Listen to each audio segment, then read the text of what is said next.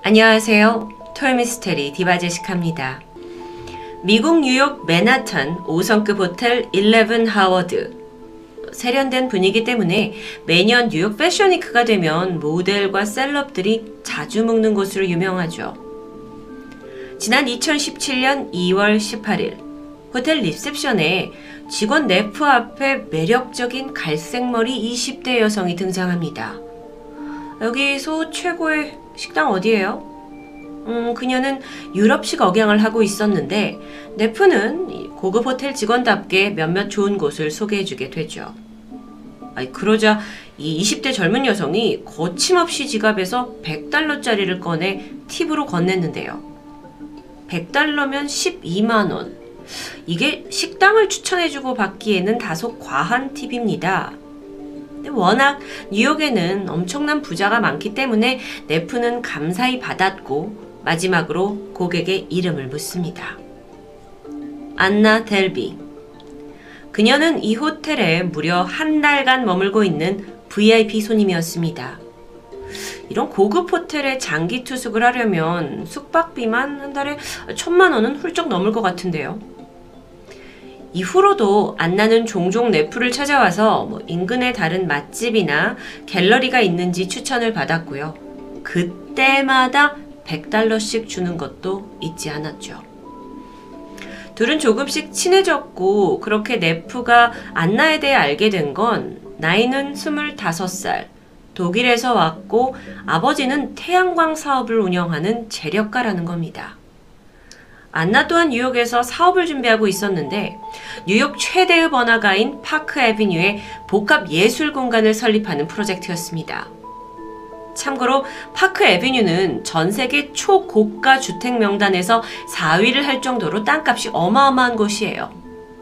이곳에 있는 아파트 평균 가격이 100억 원을 웃돈다고 하는데요. 안나 델비, 엄청난 재력을 가진 20대 상속녀. 뭐 뉴욕 사교계에서는 이미 정평이 났습니다. 유명 인사들이 모이는 파티에 빠지지 않고 나타났고 동시에 값비싼 옷과 명품 가방을 걸치고는 이목을 사로잡았죠. 한편 이렇게 부자인데도 불구하고 친구랑 네일샵에 가든 마사지샵에 가든 친구한테 1달러도 쓰지 않게 하는 의리파로도 유명해졌습니다.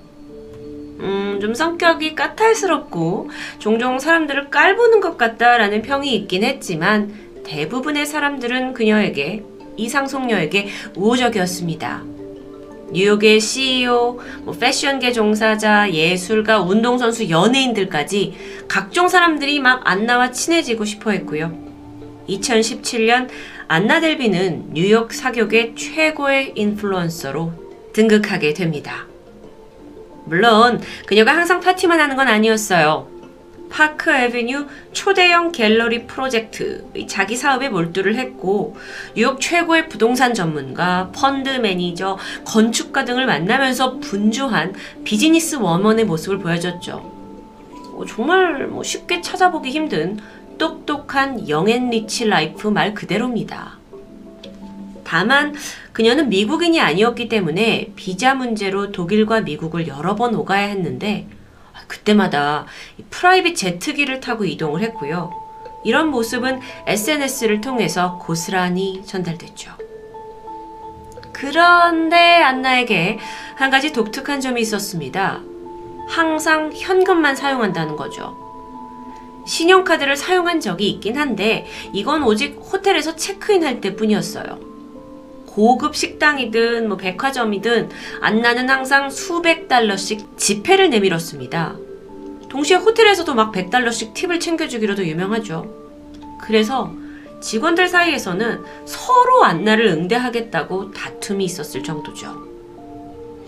또 한 번은 트레이너를 고용한 적이 있는데요. 개인 PT를 받으려고요. 500만원 정도 되는 강습료를 일시불 현금으로 지급했죠. 사람들은 이런 안나의 모습을 보고 정말 저 세상 재력에 모두 감탄했습니다. 그러던 어느 날 그녀가 친구 마이클과 함께 이태리에 방문하게 됩니다. 해외 여행인데 안나가 이때 친구한테 부탁을 하길 나는 카드를 안 쓰니까 대신 네 카드로 비행기와 호텔 좀 예약을 해달라. 내가 나중에 현금으로 주겠다. 그래서 마이클이 결제한 금액은 약 500만 원. 근데 여행이 끝난 후에도 안나가 돈을 갚아야 한다는 사실을 까먹은 것 같았습니다. 마이클은 좀 찝찝하긴 했지만 뭐 안나의 재력이 워낙 저세상이라서 이 정도 500만 원은 푼돈이겠구나 싶어서 재촉은 하지 않았죠. 그 일로 인해 재벌 상속녀 뉴욕 최고의 사교계 인플루언서 안나와의 우정을 잃을 순 없으니까요. 그런데 사실 이 안나의 정확한 신상은 베일에 쌓여 있었습니다. 좀 더 정확히 말하자면 그녀의 출신 지역과 가족 히스토리에 대해서 다들 말이 달라요. 누구는 뭐 아버지가 러시아 석유 부자라더라. 또 다른 사람은 외교관이라더라. 그래서 그렇게 여러 가지 말을 한다더라. 뭐 독일 명문 집안에서 사업을 한다더라. 근데 이게 다 주변인들의 입에서 나온 말일 뿐 정확히 그녀의 집안에 대해서는 알 수가 없었습니다. 근데 그게 또 문제가 되진 않아요. 어떤 출신이든 간에 이미 씀씀이가 일반인의 범주 이상이었기 때문에 도통 평범하지가 않았던 겁니다. 안나는 그걸로도 충분히 자기 자신을 어필할 수 있었고 덤으로 우정과 신뢰도 살 수 있었죠. 그러던 2017년 5월 승승장구하던 삶을 즐기던 안나에게 첫 걸림돌이 호텔에서 시작됩니다. 참고로 호텔의 결제 시스템은 미리 이제 신용카드를 등록하면 숙박객이 룸서비스나 뭐 여러 식당이나 부대 시설을 이용했을 때 그 카드로 자동 결제를 하게 돼 있었습니다. 어느 날 그 한 달 동안 묵고 있던 하워드 호텔이 확인을 해보니까 안나가 줬던 신용카드가 사용 불가 상태인 겁니다. 그 당시에 안나는 뭐 워렌 버핏이 주최하는 주주총회에 간다면서 프라이빗 제트기를 타고 다른 곳에 가 있었죠. 보니까 호텔은 지금까지 숙박료, 식사 비용, 모든 이용료가 아무것도 결제가 되지 않은 걸 확인했어요. 근데 일단은 안나가 다시 뉴욕에 돌아올 때까지 잠시 이 결제를 보류하기로 합니다. 뭐 어차피 안나한테 다른 카드 받아서 결제하면 되는 간단한 문제였으니까요. 이렇게 하워드 호텔의 대처만 봤을 때도 안나가 이미 얼마나 많은 사람들한테 신임을 얻고 있었는지 단번에 볼 수 있겠죠. 뉴욕에 돌아온 안나. 그런데 호텔의 연락은 차단했고요. 곧장 친한 친구 레이첼과 함께 모로코로 휴가를 떠나버립니다. 두 사람은 모로코의 최고급 리조트에 머물면서 환상적인 럭셔리 휴가를 만끽했는데요. 이때 항공료, 숙박료 같은 모든 여행 비용은 어, 내가 낼게. 안나가 내겠다면서 어, 제안을 했고 뭐, 레이첼은 그냥 신나서 따라간 거죠. 하지만 예상하셨죠. 모로코에 갔는데 안나의 신용카드는 먹통이었습니다. 결국 리조트 직원들이 방에 찾아와서 결제를 해 주셔야 된다 하니까 안 나가 아, 좀 뭔가 문제가 생긴 것 같은데 이러면 여행 분위기가 깨지니까 우선 네 카드로 결제를 하고 내가 나중에 돈을 너한테 주겠다라고 말했는데요. 어, 상황이 워낙 어, 급박했습니다. 그래서 레이첼은 굉장히 이게 부담스러운 돈인데도 불구하고 카드를 내주었고요. 이때 지불한 금액은 6만 2천 달러, 하나로 7천만 원이나 되는 거액이었습니다. 레이첼 정말 후덜덜 했을 것 같은데요. 2017년 6월 다시 뉴욕에 돌아온 안나는 이제 현실적인 문제에 당면합니다. 호텔에서 계속 결제를 해달라는 이 독촉 연락을 받지 않았어요. 그러니까 하워드 호텔이 그녀가 묵고 있던 객실 문을 아예 잠궜고요. 물건을 따로 보관하고 있었죠. 안나는 어떻게 했을까요? 음, 당황하지 않았습니다. 아무렇지 않게 그 주변에 있는 또 다른 고급 호텔에 체크인했죠. 그런데 이 새로운 호텔에서도 다시 신용카드에 문제가 발생했고 이때 안나가 결제해야 될 금액이 약 1,300만 원입니다. 하지만 신용카드는 사용 불가 상태이고요. 안나의 문제는 그것만이 아니었어요. 뭐 파크 에비뉴에다가 복합 예술 공간을 만들겠다라는 초대형 프로젝트. 근데 이 건물이 이미 다른 사람한테 매각이 되면서 사업이 물거품된 거예요. 그래서 이 사업으로 준비 중이던 대출 마저 물거품이 돼버리죠. 이, 이, 이 여자 어떤 사람이야? 하는 의심의 눈초리가 커지면서 얼마 후 뉴욕의 한 일간지를 통해서 안나 델비가 상속녀라고 했는데 호텔 결제를 못하고 있다라는 기사마저 폭로됩니다. 2017년 12월 NYPD는 절도, 문서 위조 혐의로 안나 델비를 체포했습니다.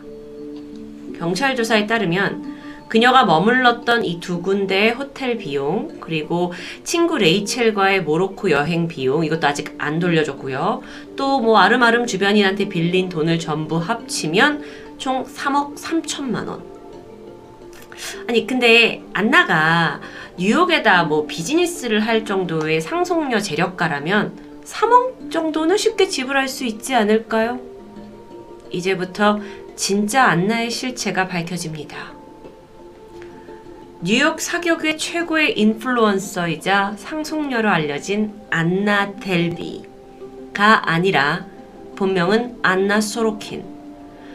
1991년 러시아 태생으로 아버지는 독일 시골 지역에서 작은 냉난방 사업을 하는 사람이었습니다.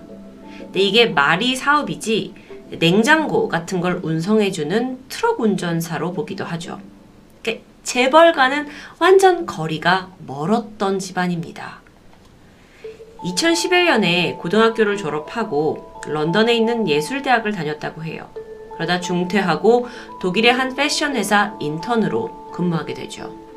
아마 여기서 이 화려한 사교계 생활을 동경하게 된 게 아닌가 싶은데 이후 2013년부터는 뭐 각종 패션위크 이벤트에 기업 파티에 자신의 존재감을 비치면서 서서히 안나를 알리게 됩니다.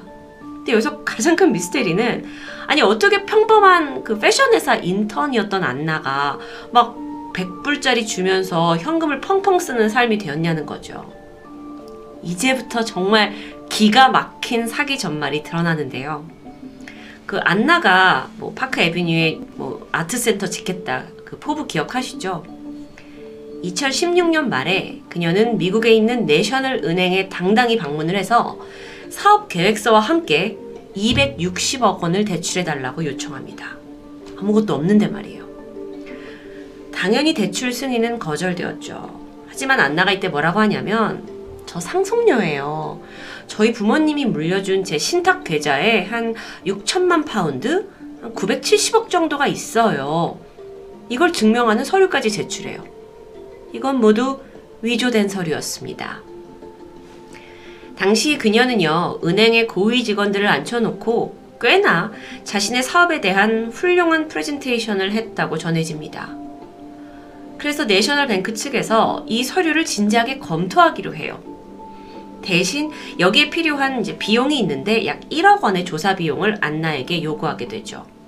뭐 신탁에 900억 이상 있고 200억 이상 대출하려던 사람이니까 1억 원 정도는 뭐, 뭐 쉽게 생각할 수도 있습니다. 근데 안나에게 1억이 있었을까요? 내셔널 뱅크를 나와서 안나는 곧장 또 다른 은행에 방문했습니다. 그리고 내가 곧 200억 원이 넘는 돈을 다른 곳에서 대출을 받을 건데 지금 1억 원만 내가 대출을 해주면 바로 갚을 수 있다 라고 주장합니다. 그리고 나는 상속녀다 라는 게 뒷받침됐겠죠. 그 외에 서류는 없었습니다. 그렇게 해서 금세 1억 원을 대출받게 된 그녀는 그 돈을 내셔널 뱅크에 보내면 이제 심사가 들어가고 260억 원을 받게 되겠죠? 그걸 하는 대신 그 돈으로 뉴욕에서 흥청망청 사용하면서 인플루언서 상속녀로 둔갑하게 된 거였죠. 안나가 서류만 위조했을까요? 아니죠. 급하니까 수표를 위조하기 시작합니다. 미국의 수표는 이렇게 자기가 사인만 해가지고 돈이 되는 형태인데 그런 방식으로 8천만 원을 손해였죠. 이 돈 또한 재력가 이미지를 만드는데 다 써버렸고요. 나중에는요, 워낙 얘가 돈이 많다라는 소문이 많이 났기 때문에 주변에서 뭐 은근슬쩍 몇백 빌리는 건 어렵지 않게 됩니다. 2019년 안나는 맨해튼 법원에 서게 됐고 또 한 번 주목을 받아요. 자신의 혐의를 사기 혐의를 완강히 부인하는 겁니다. 그러면서 나는 원대한 꿈을 가진 사업가라고 계속 포장하게 되죠. 약간 멘탈에 문제가 있는 것 같은데요. 결론적으로는 절도, 사기, 문서 위조 총 8가지 혐의의 유죄를 선고받았고요. 최소 4년에서 최장 12년에 달하는 징역형을 받고 또 2억 원을 배상하라는 판결이 내려집니다. 재밌는 게 있는데 이 재판이 있었을 당시 안나의 태도는 또 한 번 이슈가 됐어요. 그 이제 재판에 가면 기자들이 사진을 찍고 자기가 이슈가 될 건데 그럼 이미지가 중요하다. 전문 스타일리스트를 고용했어요. 그래서 재판에 갈 때 입고 갈 옷을 골라줬죠.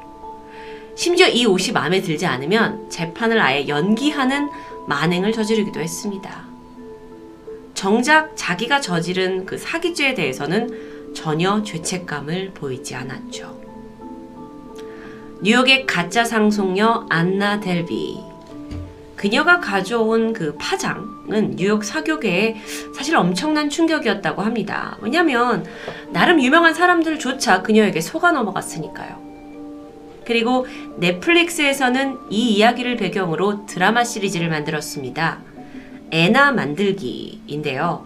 저도 지난주에 밤을 꼬박 새서 이 시리즈를 다 끝냈는데 이 드라마 속에서 정말 너무도 뻔뻔하게 이 앞에 있는 사람을 속이는 안나의 레벨이 일반인을 완전 뛰어넘어요. 그래서 오히려 그걸 보는 내내 제 마음이 더 졸여지더라고요. 아, 현재 이 히데흐 가짜 상속녀 안나에 대한 최신 뉴스가 있어서 가져왔습니다. 유죄를 선고받았고 감옥에 있을 줄 알았지만 2021년 2월 그녀는 가석방됐습니다. 출소가 된 직후에 다시 고급 호텔에 체크인했다고 알려져 있고요. 카메라맨을 붙여서 자신의 일상을 영상에 담고 있죠. 돈이 도대체 어디서 났나 싶지만 사실 그간 각종 언론사가 그녀를 막 인터뷰하려고 안달이 난 상황이었기 때문에 거기서 괜찮은 협상을 받아낸 게 아닌가 싶습니다. 근데 또 반전이에요. 지금은 다시 감옥에 들어가 있어요. 이번엔 불법 체류 문제로 인해서 이민자 감옥에 고금되어 있고요. 얼마 후 자신의 고국으로 추방될 것으로 보입니다. 실상은 너무도 평범한 인생인데 돈 많은 여자의 이미지를 입히자마자 셀럽이 돼버린 그녀. 허황된 꿈을 쫓은 안나의 범죄 스토리는 어쩌면 돈이 많아 보이는, 나보다 훨씬 더 잘 사는 사람처럼 보이는 인플루언서를 무작정 선망하는 우리의 약점을 적나라하게 보여주고 있진 않은가요? 토요미스테리 디바제시카였습니다. 안녕하세요. 토요미스테리 디바제시카입니다. 2017년 10월 중국 저장성에 살고 있던 24살의 여성 료씨.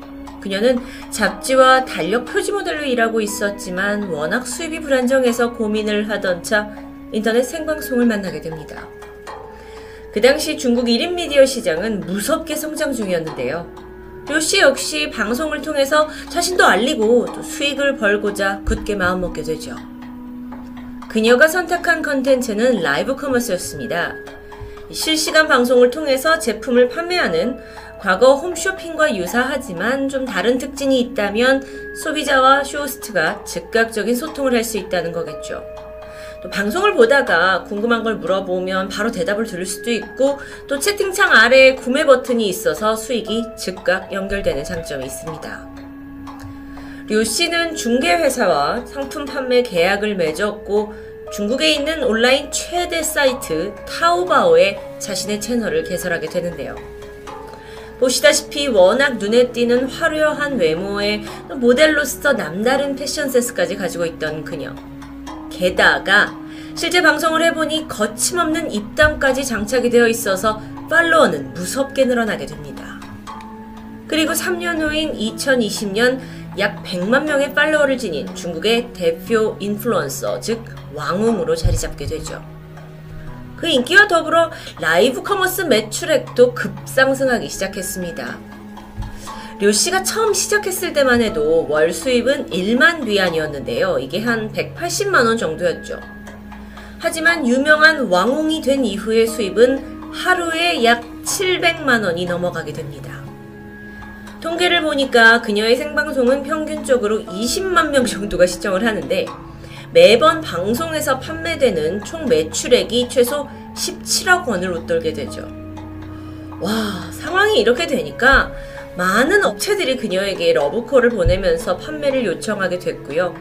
류 씨는 하루에 10시간까지 생방송을 늘리게 되면서 진행을 하죠. 점점 이 방송의 규모가 커지면서 아예 류 씨를 포함한 6명의 생방 전담팀도 꾸리게 됩니다. 판매업자와 이 연결을 해주는 담당자가 있어야 되고 또 생방송을 책임져주는 사람, 플랫폼 관리자, 또 소비자 담당자까지 저마다의 역할이 있겠죠. 이걸 보면 뭐 그야말로 웬만한 중소기업에 버금가는 그런 사이즈였습니다. 그러던 2020년 8월 28일 이날도 류 씨는 중국 항주시에 위치한 스튜디오에서 생방송을 진행 중이었습니다. 수십만 명이 지켜보는 가운데 의상들을 갈아입으면서 이 판매에 열을 올리기 시작했죠. 그런데 료 씨가 새 옷을 걸치고 포즈를 취하려는 순간 화면에 아주 낯선 장면이 포착됩니다. 한 남성이 갑자기 난입을 하더니 료 씨를 끌어내기 시작한 거예요. 그녀는 너무도 당황해서 자리에 얼어붙은 상태였죠. 혹시 팬이었을까요? 그 당시 장면을 잠깐 보시죠. 一名年入千万的网红主播利用直播平台带假 옷을 货， 갈아입고 而就在他直播过 있는데 程中， 누군가 粉丝们见证了 들어옵니다. 他落入法网的过程。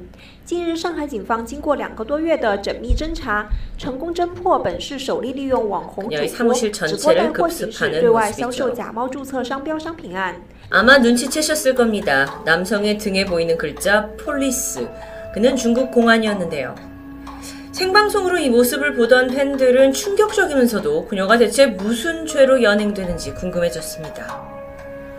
사건의 전말을 알아보니까 원래 가짜 진주와 가짜 명품 악세사리를 판매하던 업자 하씨가 있었습니다. 하씨는 점점 판매 실적이 저조하게 되자 새로운 아이디어를 떠올리게 되는데요. 타오바오에서 가장 핫한 왕홍 류 씨의 힘을 빌려보자는 것이었죠. 그리고 그녀와 모종의 거래를 이루게 되는데 가짜 명품 악세사리를 판매하는 조건으로 약속된 수입 분배 외에 고액의 출연료를 지급하겠다라는 내용이었습니다. 그렇게 성사된 생방송은 2시간 동안 진행이 됐고 하 씨는 여기서 무려, 무려 5천만 원의 판매액을 기록하게 되는데요.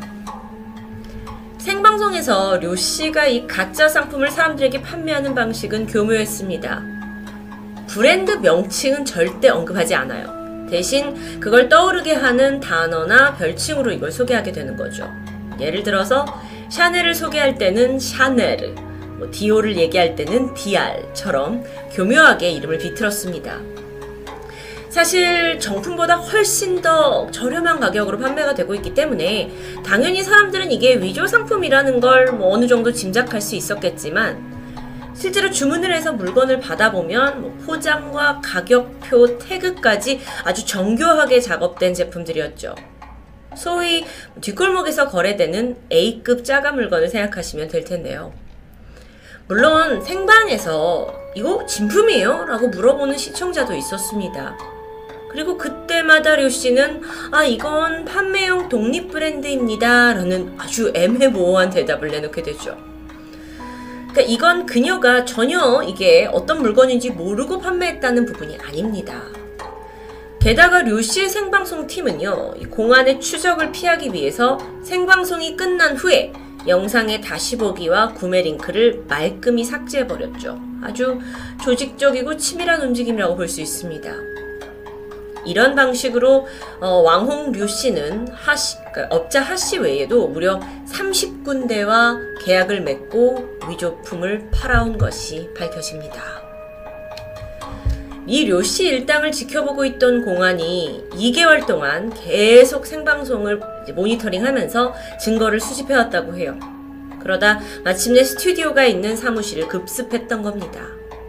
안에 가보니까 가짜 명품 가방, 의류, 액세서리를 포함해서 총 3,000점의 위조품이 압수됩니다. 뿐만 아니라 이 현장에 있던 료 씨의 직원들도 즉각 체포가 되었고요. 료 씨와 계약을 맺었던 모조품 업체들, 이들까지 총 41명이 사기죄로 줄줄이 구속됐죠. 결국 료 씨는 재판을 거쳐서 3년 4개월의 징역과 7천만 원의 벌금을 선고받았습니다. 국내에서도 종종 벌어지고 있는 유사한 사건들이 기억이 납니다. 인플루언서를 통한 판매 시장이 워낙 커지고 있다 보니까 돈에 급급해서 소비자를 기만하는 판매 행위가 이루어지고 있고 게다가 그게 또 발견되면 뭐 어쩌라고 라는 반응으로 한 번 더 우리를 좀 뚜껑 열리게 하는 일들이 있었죠. 사실상 한국보다 시장이 훨씬 더 거대한 중국에서도 이런 건 빈번하게 발생합니다. 하지만 예상외로 중국 소비자들의 믿음은 여전히 굳건한 것 같은데요. 최근 한 중국 데이터에 따르면 내가 좋아하는 왕홍이 홍보하는 물건을 구매하는 고객들 중에서 70% 정도가 난 다른 곳에서 사는 것보다 왕홍 제품을 더 선호하고 있다 라고 말했고요. 그중 18.4%는 내가 좋아하는 왕홍이 판매하는 거라면 묻지도 따지지도 않고 구매한다 라는 의사를 밝혔습니다. 그러니까 왕홍 마케팅이 웬만한 TV 광고보다 이제 영향력이 훨씬 커져버린 시대죠.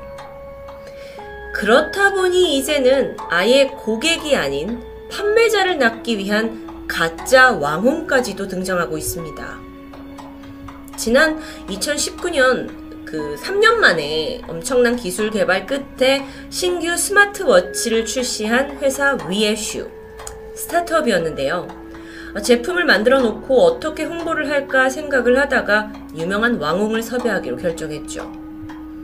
그녀는 바로 380만 명의 팔로워를 가진 장유한이었습니다. 회사는 그녀에게 약 천만 원의 홍보비를 지급했고 그녀의 브이로그에 이 제품을 노출시키기로 했는데요. 브이로그가 나가고 나서 이 브이로그 영상만 360만 조회수를 기록했고 1200개의 댓글에 3000개 이상의 좋아요가 찍혔습니다. 꽤 기록이 좋죠.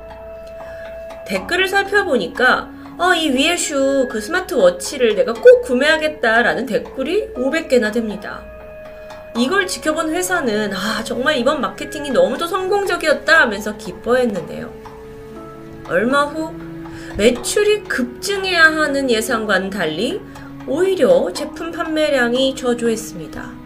심지어 영상을 통해서 유입된 고객의 수를 알아보니까 충격적이게도 0명. 아니 이게 어떻게 된 걸까요? 분명 360만 명이나 본 영상인데요. 게다가 제품을 사겠다고 막 500명의 댓글 그건 다 뭐였죠? 위에슈 회사는 어딘가 이상함을 감지했습니다. 그리고 장유한을 상대로 소송을 제기하게 되죠.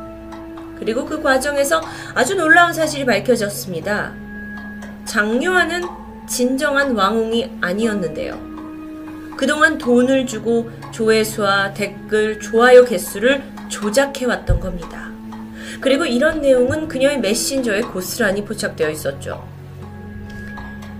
아, 약 60만원 정도의 돈을 내면요. 조회수 3만 회와 1000개의 댓글을 보장한다는 소위 그 조회수 브로커와의 대화입니다. 결국 이런 사실이 밝혀지면서 장유한은 중국의 SNS 웨이보에서 아예 계정이 삭제되는 조치를 당했고요. 그런데 여기서 또 다른 웃지 못할 반전이 있었습니다. 그녀에게 홍보를 부탁한 기업 위에슈. 이들이 개발한 이 웨어러블 기기가 새로운 특허 기술을 적용했다면서 대대적인 홍보를 했지만 알고 보니 그건 존재하지도 않는 허위 특허였던 겁니다. 결국 이 사건은 과열된 시장에서 벌어진 사기꾼과 사기꾼의 대결 그리고 참극으로 마무리 짓습니다. 사진 속에 보시는 남자는 중국의 뷰티 전문 왕홍입니다. 일명 립스틱 킹으로 알려진 리자치. 팔로워 수가 무, 무려 4천만 명이나 돼요. 정말 슈퍼 왕홍 중에 한 명이죠. 그는 1분 만에 립스틱 14,000개를 팔아치우는 정말 라이브 방송계의 완판남으로 유명해졌는데요. 워낙 말재간이 좋아서 뷰티 상품 외에 다른 상품도 계속 판매를 하는 쇼가 이뤄지고 있습니다. 그러던 지난 2019년 10월 그가 타워방소 방송을 통해서 내놓은 한 생활용품이 큰 이슈가 되는데 이건 절대 눌러붙지 않는 후라이팬입니다. 라면서 리자치는 열심히 제품을 홍보해요. 그렇게 직접 시연을 보이던 중 후라이팬에 계란을 요리하게 되는데 그대로 눌러붙어 버렸죠. 당연히 이건 생방송으로 수십만 명에게 중계가 되었고요. 리자치는 논란의 중심이 되었습니다. 방송 이후 프라이팬 업체는 이건 제품의 문제가 아니다.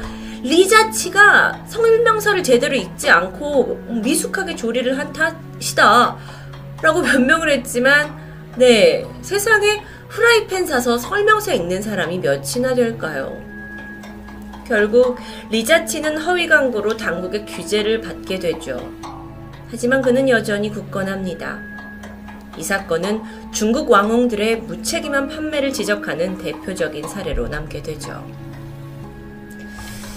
이렇게 단순하게 제품 광고에서만 사기가 벌어지는 건 아닙니다. 자기가 이제 생방송에 와서 투자 가이드다. 내가 수많은 투자를 성공시켰다 하면서 투자자를 모으기도 하고요. 또 어떤 방송은 굉장히 고급 주식 정보를 줄 수 있다면서 사람을 모았고 금전적인 손실을 입히는 경우도 있었죠. 또 품질이 제대로 검증되지 않은 식품을 판매해서 금전적 그리고 먹고 탈이 나는 신체적인 손실을 주는 경우도 빈번했습니다. 왕홍 사기. 사실 오늘 방송은 주로 뭐 영혼, 이상현상, 살인, 실종을 다루는 토요 미스테리에서는 좀 새로운 소재라고 볼 수 있을 텐데요. 전 세계적으로 큰 영향력을 미치는 라이브 커머스가 이 시대의 또 다른 사기의 방식이 될 수 있다라는 걸 꼭 말씀드리고 싶었습니다. 마치 제대로 된 정보가 없어서 불법 다단계나 보이스피싱의 피해자가 될 수 있듯이 어쩌면 이런 왕홍이나 인플루언서들의 과대 광고 또 후기 조작으로 인한 피해가 국내에서도 더 확대되지 않을까 우려되는 바인데요. 돈 앞에서 판단력이 흐려지는 왕홍 그리고 인플루언서들 자신을 그 자리에 올려준 팬들과 고객을 기만해버리고 신뢰를 저버리는 행태가 계속된다면 결국 이 시장 자체는 무너지게 될 겁니다. 지금으로선 소비자 우리의 각별한 주의가 필요해 보입니다. 토요미스테리 드바제시카였습니다. 안녕하세요. 토요미스테리 디바제시카입니다. 모든 명사들의 꿈의 무대인 테드 컨퍼런스 이곳에 당당히 올라온 한 여성이 있습니다. 여유롭게 웃으면서 강연이 시작되니까 사람들이 그녀의 낮은 목소리에 바로 빠져들었죠. 그녀의 강연 내용을 살짝 들어볼까요? 현재 우리의 건강관리 시스템은 가까운 누군가가 아픈 걸 알기까지 너무 많은 시간이 걸립니다. 병과 싸우려고 애쓰지만 이미 늦어버린 경우가 많죠. 제가 어릴 때 가깝게 지냈던 삼촌이 계십니다. 어느 날 갑자기 뇌종양 진단을 받았고 암은 순식간에 뼈로 전이 되었는데요. 결국 삼촌은 자신의 아들이 자라나는 것을 지켜보지 못하게 되었습니다. 환자들은 병원의 수많은 검사 속에 제대로 된 진단을 받기까지 너무도 긴 과정이 필요하고 그러는 동안 고통은 되돌릴 수 없는 트라우마가 됩니다. 여러분, 우리 회사의 기술은 우리가 사랑하는 모든 사람들이 건강하고 잘 살 수 있도록 지켜주는 겁니다. 전 인간의 삶과 의료 시스템을 변화시킬 것이고 전 세계를 변화시킬 겁니다. 와우. 그녀의 강연이 끝나자 정말 박수갈채가 쏟아졌습니다. 이렇게 멋진 테드 강연을 한 이 여자는 누구일까요? 그녀는 1984년생, 어, 2월 3일 미국 워싱턴 DC에서 태어난 홈즈입니다. 그녀의 아버지는 미국 국제개발청을 비롯한 여러 정부기관에서 일을 하면서 많은 해외 개발도상국에서 구호활동 그리고 질병 퇴치와 관련된 일을 하셨고요. 어머니는 국회의사당에서 외교 정책과 국방 보좌관으로 일했어요. 그러니까 굉장히 좋은 집안 출신이겠죠. 덕분에 그녀는 어렸을 때부터 여러 나라들을 여행할 수 있었고요. 정말 넓은 시각으로 세가, 세상을 볼 수 있는 사람으로 자라나게 됩니다. 뭐, 경제적으로도 부족함 없이 지낼 수 있었겠죠. 혼자서 많은 시간을 보내면서 책을 읽게 됐고, 이 책을 읽으면서 지식이 성장하게 되면서 그 경험은 훗날 그녀에게 진취적이고 도전적인 성격을 가져다 줍니다. 고등학교에 진학한 후 그녀는 더욱더 능동적으로 자신의 삶을 살기 시작했는데요. 컴퓨터 프로그래밍에 관심이 많았던 그녀는 자체적으로 개발한 언어 번역 프로그램 C 컴파일러를 한 중국 대학에 판매하기도 했습니다. 당시에 어렸을 때부터 외국을 많이 다니다 보니까 아, 저 중국 시장이 엄청나게 성장하겠구나를 미리 엿볼 수 있었고 그때부터 중국어를 익혔어요. 그래서 그녀는 유창하게 중국어를 할 수 있을 만한 수준에 이르게 됩니다. 2001년 좋은 성적으로 고등학교를 졸업하고는 스탠포드 대학의 화학공학과에 입학합니다. 아니, 대통령 장학생에도 선정되기도 해요. 정말 엄친딸 중에 최고의 엄친딸이죠. 대학에 입학해서는 그 전보다 더욱더 진취적인 사람이 됩니다. 아니 글쎄 대학교 1학년 신입생이 학과장 사무실로 당돌하게 들어가서는 현재 교수님이 진행하고 있는 연구에 저도 참여하고 싶습니다 하면서 제안을 하기도 했다고 해요. 사실 당시에 그런 연구는요, 어, 이런 학부생이 아닌 뭐 박사과정, 석사과정 이상에 있는 친구들이 참여를 하는 거였는데, 담당 박사가 너무도 그녀의 열정에 놀라서 함께 일하게 됩니다. 그러니까 분명 비범한 사람이었던 것 같아요. 이듬해였던 2002년입니다. 그때에는요, 중국과 홍콩 등지에서 어, 사스가 이제 유행을 하게 되었는데요. 생각을 하게 된 거죠. 아, 지금 중국 쪽에 사스가 퍼지고 있는데 여기에 이걸 연구하는데 많은 사람이 필요하지 않을까? 그런데 나는 중국어도 잘하잖아. 그래서 이걸 바탕으로 사스를 연구하는 싱가포르의 게놈 연구소에 지원을 하게 됐고요. 거기에서 인턴으로 일하게 되는 기회도 얻게 됩니다. 와, 정말 모든 이들이 원하는 삶을 살았죠. 그런데 이곳 연구소에서 일을 하면서 그녀는 훗날 세상을 바꿀 놀라운 아이디어를 얻게 되는데요. 연구소에서 그녀가 맡은 일은 바이러스를 검사하는 일이었습니다.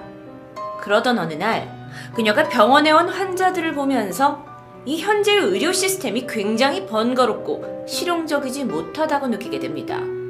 아니, 병을 진단받는 데까지 너무 많은 시간과 비용이 들이는 현실이 있다라는 거죠.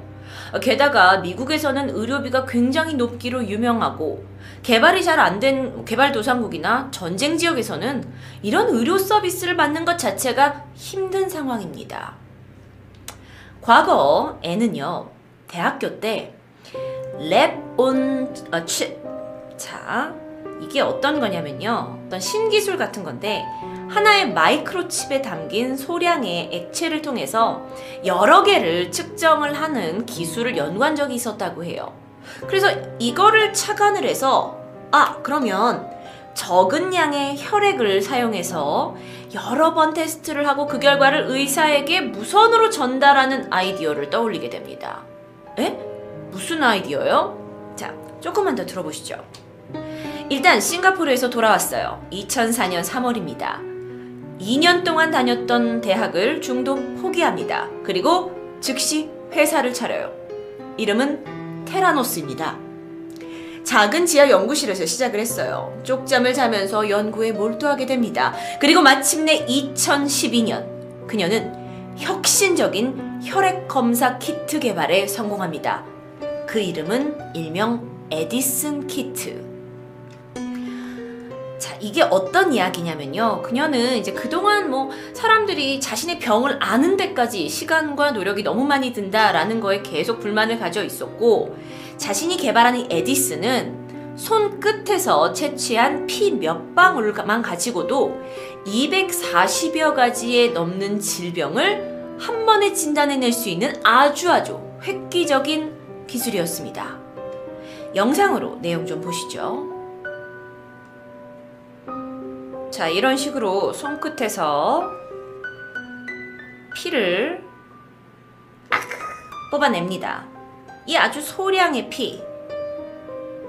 이 피를 음, 테라노스에서 만든 그 이 용액 이 박스 조그만한 그 용기에다가 담아 넣고 끝. 요만한 거 있죠. 요 요만한 거.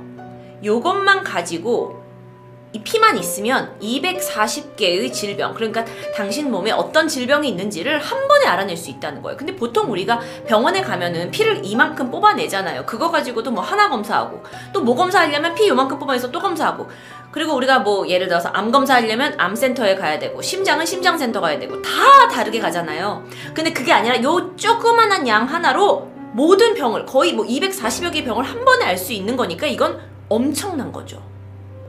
우리나라에선 이런 혈액 검사를 계속하는 게 크게 부담이 되지 않을 수도 있지만 의료 비용이 높은 미국에서는 사실 혈액 검사 한 번만 해도 수십만 원이 들 정도라고 합니다.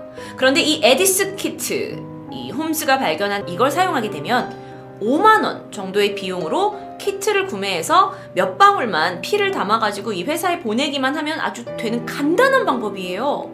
그러니까 비용이 낮아지죠. 아주 효율적이죠. 그녀의 사업 아이템이 대박이 납니다. 그러면서 얘는 실리콘밸리에 떠오르는 별이 돼요. 정말 이, 이 획기적인 아이디어를 가지고요. 에디슨 키트가 발매 직후 회사는 미국 내에 있는 대형 체인 약국인 월그린하고 계약을 맺게 됩니다. 엄청난 거예요. 그 이후에 뭐 유명 정치인, 미국 전 국방부 장관 등이 언급을 하면서 신뢰를 얻었고요. 그 유명한 투자가들, 뭐 부자로 유명한 루퍼트 머독이라든지 워렌 버핏과 같은 투자가들로부터 회사에 투자를 받기도 합니다. 점점 인기를 얻고 있고 성장하고 있었죠. 뿐만이 아니에요. 세계적인 경제지인 포브스 그리고 포춘지 여기에서도 그녀가 표지 모델로 등장하기도 했을 정도입니다. 정말 홈즈 열풍이 불었어요. 여러분 사실 생각해보면 그녀는 몇 안 되는 여성 CEO라는 타이틀 하에 서른 살밖에 안 되는 젊은 나이, 화려한 금발에 푸른 눈까지 능력만 갖춘 게 아니라 외모적인 부분에서도 충분히 쉽게 주목을 받을 수 있는 조건을 갖추고 있었죠. 특히나 2014년 이런 테드 강연 모습에서 그녀가 굉장히 그 검정색 터틀넥을 입고 뭔가 수수한 모습으로 낮고 부드러운 목소리로 강연을 하면서 사람들에게 신뢰성을 전달하다 보니까 어떤 이야기까지 있었냐? 아, 마크 주커버그의 여자 버전이 등장했다. 라고 하면서 사람들은 찬양했습니다. 회사는 계속해서 성장했습니다. 와, 정말 돈이 어, 천문학적으로 불어나기 시작했는데요. 2015년 그녀의 회사 테라노스는 시가총액 90억 달러, 그러니까 한화로 10조가 넘는 금액으로 평가를 받게 됩니다. 이렇게 승승장구하고 있는 와중에 그녀를 약간 의심의 눈초리로 보고 있는 사람이 있었습니다. 그는 월스트리트 탐사 보도 전문 기자 존 캐리루란 사람이었는데요. 사실 퓰리처상을 두 번이나 탄 적이 있는 아주 저명한 기자였습니다.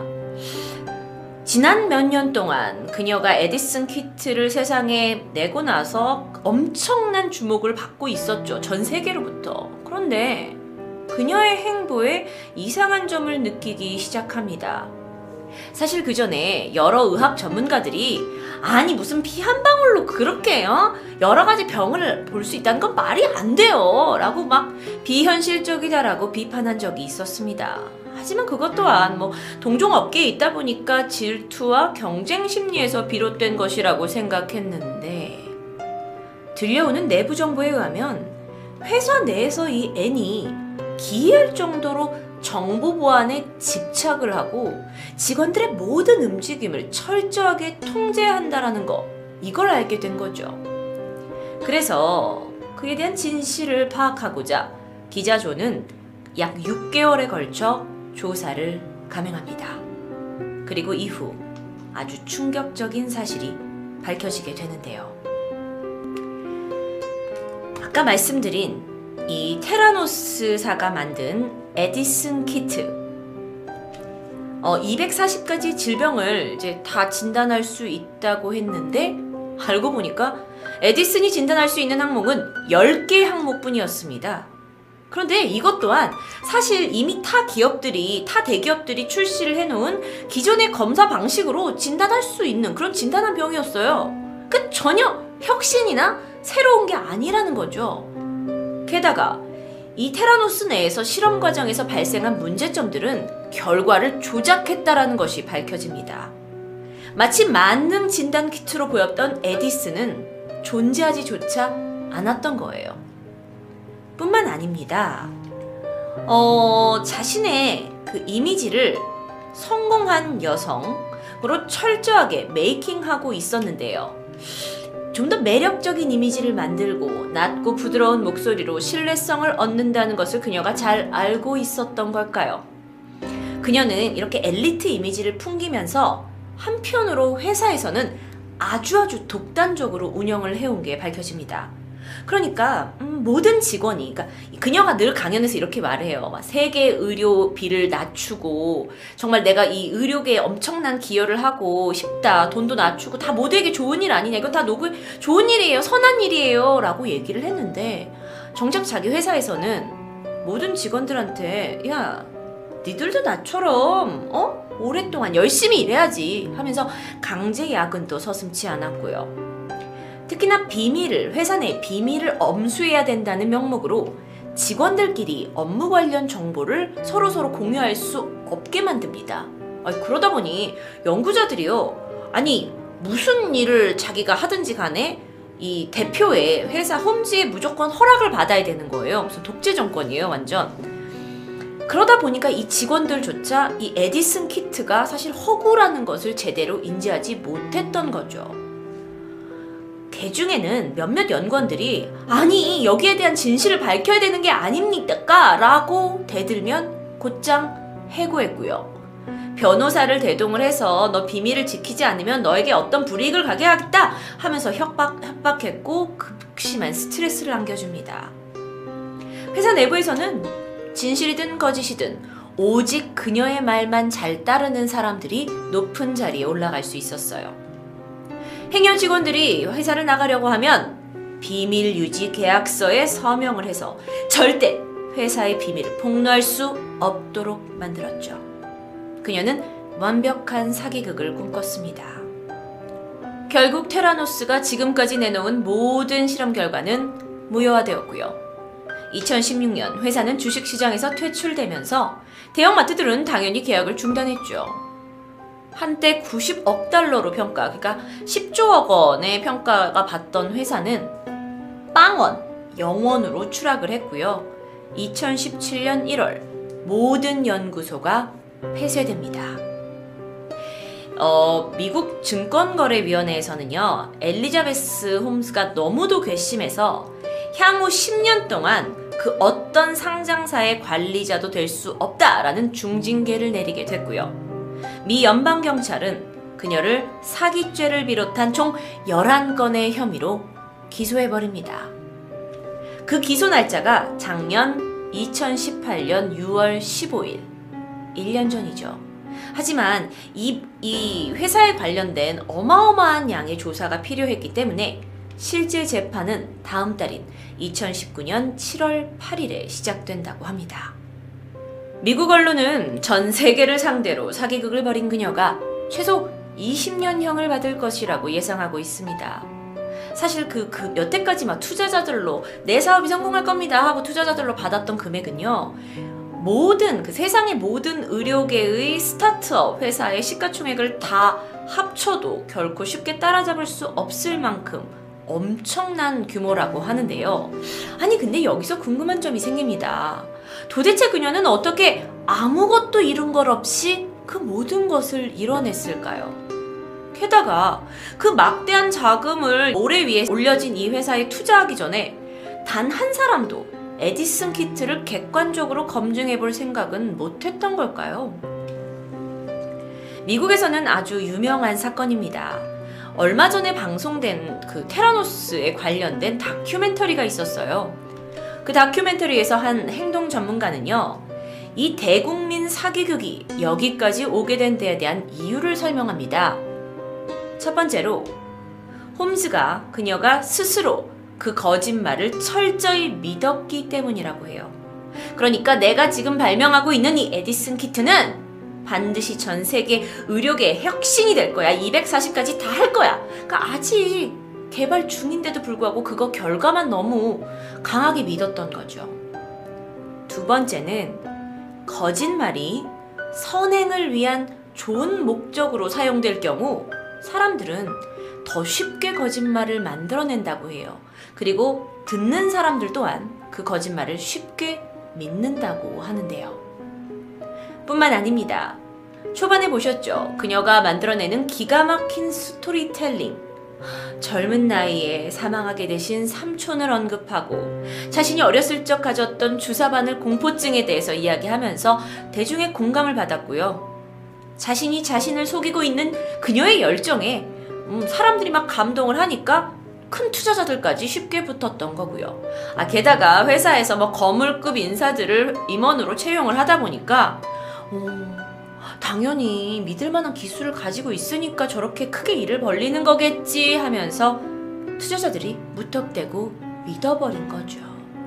토요미스테리에서는 지난 몇 년간 희대의 사기꾼이란 이름으로 뭐 에펠탑을 팔아서 돈을 벌었다는 사람, 비행사가 아닌데 파일럿인 양 몇 년간 다녔다는 사람 등 참 많은 사기꾼들을 접해봤습니다. 그런데 엘리자베스 홈즈 스토리는 그녀가 워낙 현 시대에 살고 있는 인물인데다 그 재판까지 바로 앞두고 있어서 더욱더 흥미롭게 다가왔는데요. 우리는 최첨단 기술 속의 세상에 살고 있지만 여전히 사람들의 눈을 가리고 있는 것들로 인해 우리가 속을 수도 있겠구나 라는 것을 깨닫게 됩니다. 모두가 맞다고 할 때 한 번쯤 다시 생각해보는 자세를 가져보려 하는데요. 토요미스테리 희대의 사기꾼으로 불리는 엘리자베스 홈스 이야기였습니다. 안녕하세요. 토요미스테리 디바제시카입니다. 6년 전인 2015년 6월 4일 미주 중앙일보에 보기만 해도 자랑스러운 기사 하나가 눈에 띄었습니다. 한인 여학생 하버드 스탠퍼드 동시 입학. 이 엄청난 기사의 주인공은 버지니아에 살고 있는 18살 김정인 양이었죠. 그녀는 지난 2008년 초등학교 5학년의 나이로 기자였던 아버지를 따라서 미국 길에 올랐습니다. 아버님이 특파원 발령을 받으셨던 거예요. 이후에 미국 학교에 빠르게 적응하더니 수학 부분 전교 1등을 놓치지 않으면서 우수한 재능을 보여줬는데요. 결국 중학교 졸업과 함께 명문 토마스 제퍼슨 과학고에 진학하게 됩니다. 여기는 미국 내에서 수학, 과학 분야에서 최고로 꼽히는 영재고등학교죠. 졸업생의 30% 정도가 아이비리그에 진학할 정도로 수재들을 모아둔 학교라고 생각하시면 됩니다. 이곳에서도 김양은 각종 경시대회를 휩쓸었고 단연 천재급 아시아 소녀로 각광받았습니다. 그러다 마침내 2014년 말 하버드대에서 합격 통지서를 받게 됐는데 뿐만 아니라 2015년 초에는 스탠퍼드대에서도 합격을 알려왔죠. 그런데 사실 이 동시 합격이 화제가 된 이유는 따로 있습니다. 이게 단순히 두 대학 합격이 아니라 두 개의 대학을 모두 다닐 수 있게 해주는 조건 때문이었는데요. 무슨 말이냐고요? 어, 그러니까 이들이 김양에게 스탠퍼드 대학에서 2년 정도 공부를 하고 이후에 하버드대에서 전공과의 그 연구를 이어가면서 대학 생활을 하는 게 어떠냐라고 제안을 했다는 겁니다.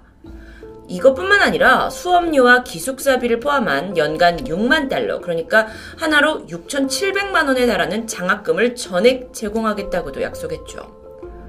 정말 이 엄청난 제안, 그만큼 이 천재 소녀 김양이 욕심이 났던 걸까요? 어, 소녀는 두 학교를 다 다녀본 후에 최종 졸업장을 받는 학교를 결정하겠다고 말했습니다. 이쯤 되니까 도대체 어떤 아이길래 이렇게 파격적인 제안을 받았는지 궁금해지는데 어쨌든 2014년 5월 김양은 매사추세츠 공대가 주최한 한 연구 프로그램에 참여하게 되고 컴퓨터와 수학을 접목한 새로운 논문을 발표하면서 참가한 교수들에게 크게 주목을 받습니다.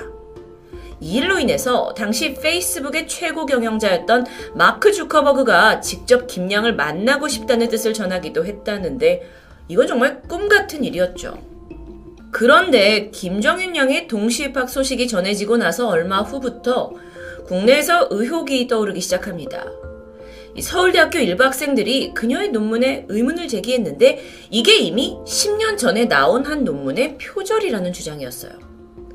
그리고 나서 꼬리를 무는 또 다른 의혹은 최근 3년간 미국 수학 올림피아드 그 선발자 명단에 김정윤 양의 이름이 없다는 겁니다. 아니 그렇게 수학을 잘하고 경시대회에서 상을 받았다고 하는데 왜 없지? 그렇게 의심이 무성해지던 그때 국내 한 커뮤니티 사이트에 천재 소녀의 사기극이라는 제목의 글이 올라오게 돼요.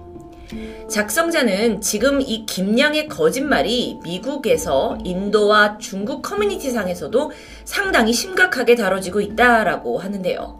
그 이유가 이제 아무래도 미국 내에서 인도와 중국 학생들이 굉장히 수학과 과학 분야에 특출나기 때문이라고 생각이 됩니다. 그러면서 그녀는 현재 재학 중인 토마스 제퍼슨 고등학교에서도 뭐 Big Lie Scandal이라는 명칭이 붙었다면서 고등학교에서도 이 사건을 공식적으로 수사할 거다라는 내용을 남겼죠. 두 개의 대학의 동시 입학이라는 굉장히 명예로운 타이틀을 거머쥔 한인 여학생. 결국 여론이 시끄러워졌고 일부는 이 두 대학의 사실 확인을 요청하게 됩니다. 2015년 6월 9일 대학은 공식적으로 김양의 합격 사실을 부인했어요. 자세하게 들어보니까 이들 가족이 이제 보여줬던 그 합격 통지서는 위조된 거였고요. 두 대학을 동시에 다닌 뒤에 어느 한쪽의 졸업장을 받겠다라는 프로그램 자체가 존재하지 않는다라고 설명합니다. 그로부터 이틀 후인 6월 11일에 미주 중앙일보는 동시 입학 보도는 오보였다라는 정정 기사까지 실게 되는데요. 사실 조금만 생각을 해봐도 좀 말이 안 되는 게 굉장히 전통 있고 뭐 전 세계 최고라고 자부하는 양 대학이 한 학생을 나눠 갖는다는 것 자체가 도저히 있을 수 없는 일이죠. 2015년 6월 10일 이렇게 논란이 커지자 정윤양의 가족은 미국 생활을 정리하고 한국으로 귀국합니다. 그 재학 중이던 미국 고등학교마저 허위 사실을 유포했다라는 이유로 김양을 퇴학 조치할 거라고 밝힌 상황이었죠. 그 당시에 이 사건은 국내에서도 이미 큰 화제가 되었기 때문에 그 공항에 몇 명의 취재진들이 기다리고 있었다고 해요. 김양 가족은 얼굴을 가린 채 황급히 공항을 빠져나갔고요. 이후에 그녀의 아버지가 언론사에게 메일을 보내게 되는데 앞으로는 아이를 잘 치료하고 돌보는데 전념을 할 거다. 무리를 일으켜 죄송하다라고 심정을 전달합니다. 도대체 김정윤 양은 어떤 사람이었을까요?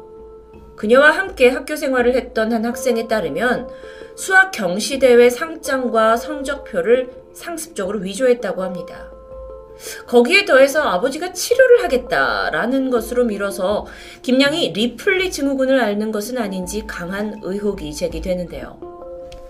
리플리 증후군이라는 건 현실을 부정하고 내가 믿고 싶은 허구의 세계를 진실이라고 여기고 상습적으로 거짓된 말과 행동을 반복하는 어, 일종의 반사회적 인격장애를 가리킵니다. 이게 단순히 정신장애를 넘어서 범죄로까지 이어질 수 있고요. 그러다 보니 반드시 치료가 필요한 심각한 질환으로 볼 수 있는데요. 보통은 허세나 허언증으로 이해되는 리플리 증후군. 그런데 이건 비단 김정윤 양만의 이야기가 아닙니다. 콜센터에 근무하면서 동시에 웹소설 작가로 활동 중이었던 한유별 씨. 그녀는 무명 작가 시절을 포함해서 무려 10년간 인터넷 소설을 써오고 있었습니다. 하지만 독자들의 반응은 썩 좋지 않았죠. 그러던 어느 날 택배 회사 소장으로 일하던 남편 이 씨가 한 가지 새로운 소재를 제공해요. 이 콜센터, 그러니까 한 씨가 근무하는 콜센터를 배경으로 소설을 써보라는 겁니다. 순간 한 씨의 머릿속에 희번덕 아이디어가 떠올랐고 그녀는 이 자전적인 이야기와 남편의 직업까지 더해서 택배맨이라는 웹소설을 연재하기 시작합니다. 그리고 얼마 후 아내 한 씨는 남편에게 기쁜 소식을 전할 수 있었어요. 이 택배맨이 연재 직후부터 엄청난 반응을 일으키면서 추후 드라마 제작사와 계약을 하게 될 거라는 이야기입니다. 플러스 유명 배우들이 참여하고요. 거액의 계약금을 받는다는 이야기. 남편이 너무도 감격스러웠죠. 드디어 아내가 지난 10년간 무명으로 있었는데 숨겨둔 재능이 이제야 빛을 발한다고 생각할 수 있으니까요. 이후에 한유별 씨는 콜센터 동료들에게도 이 기쁜 소식을 전했습니다.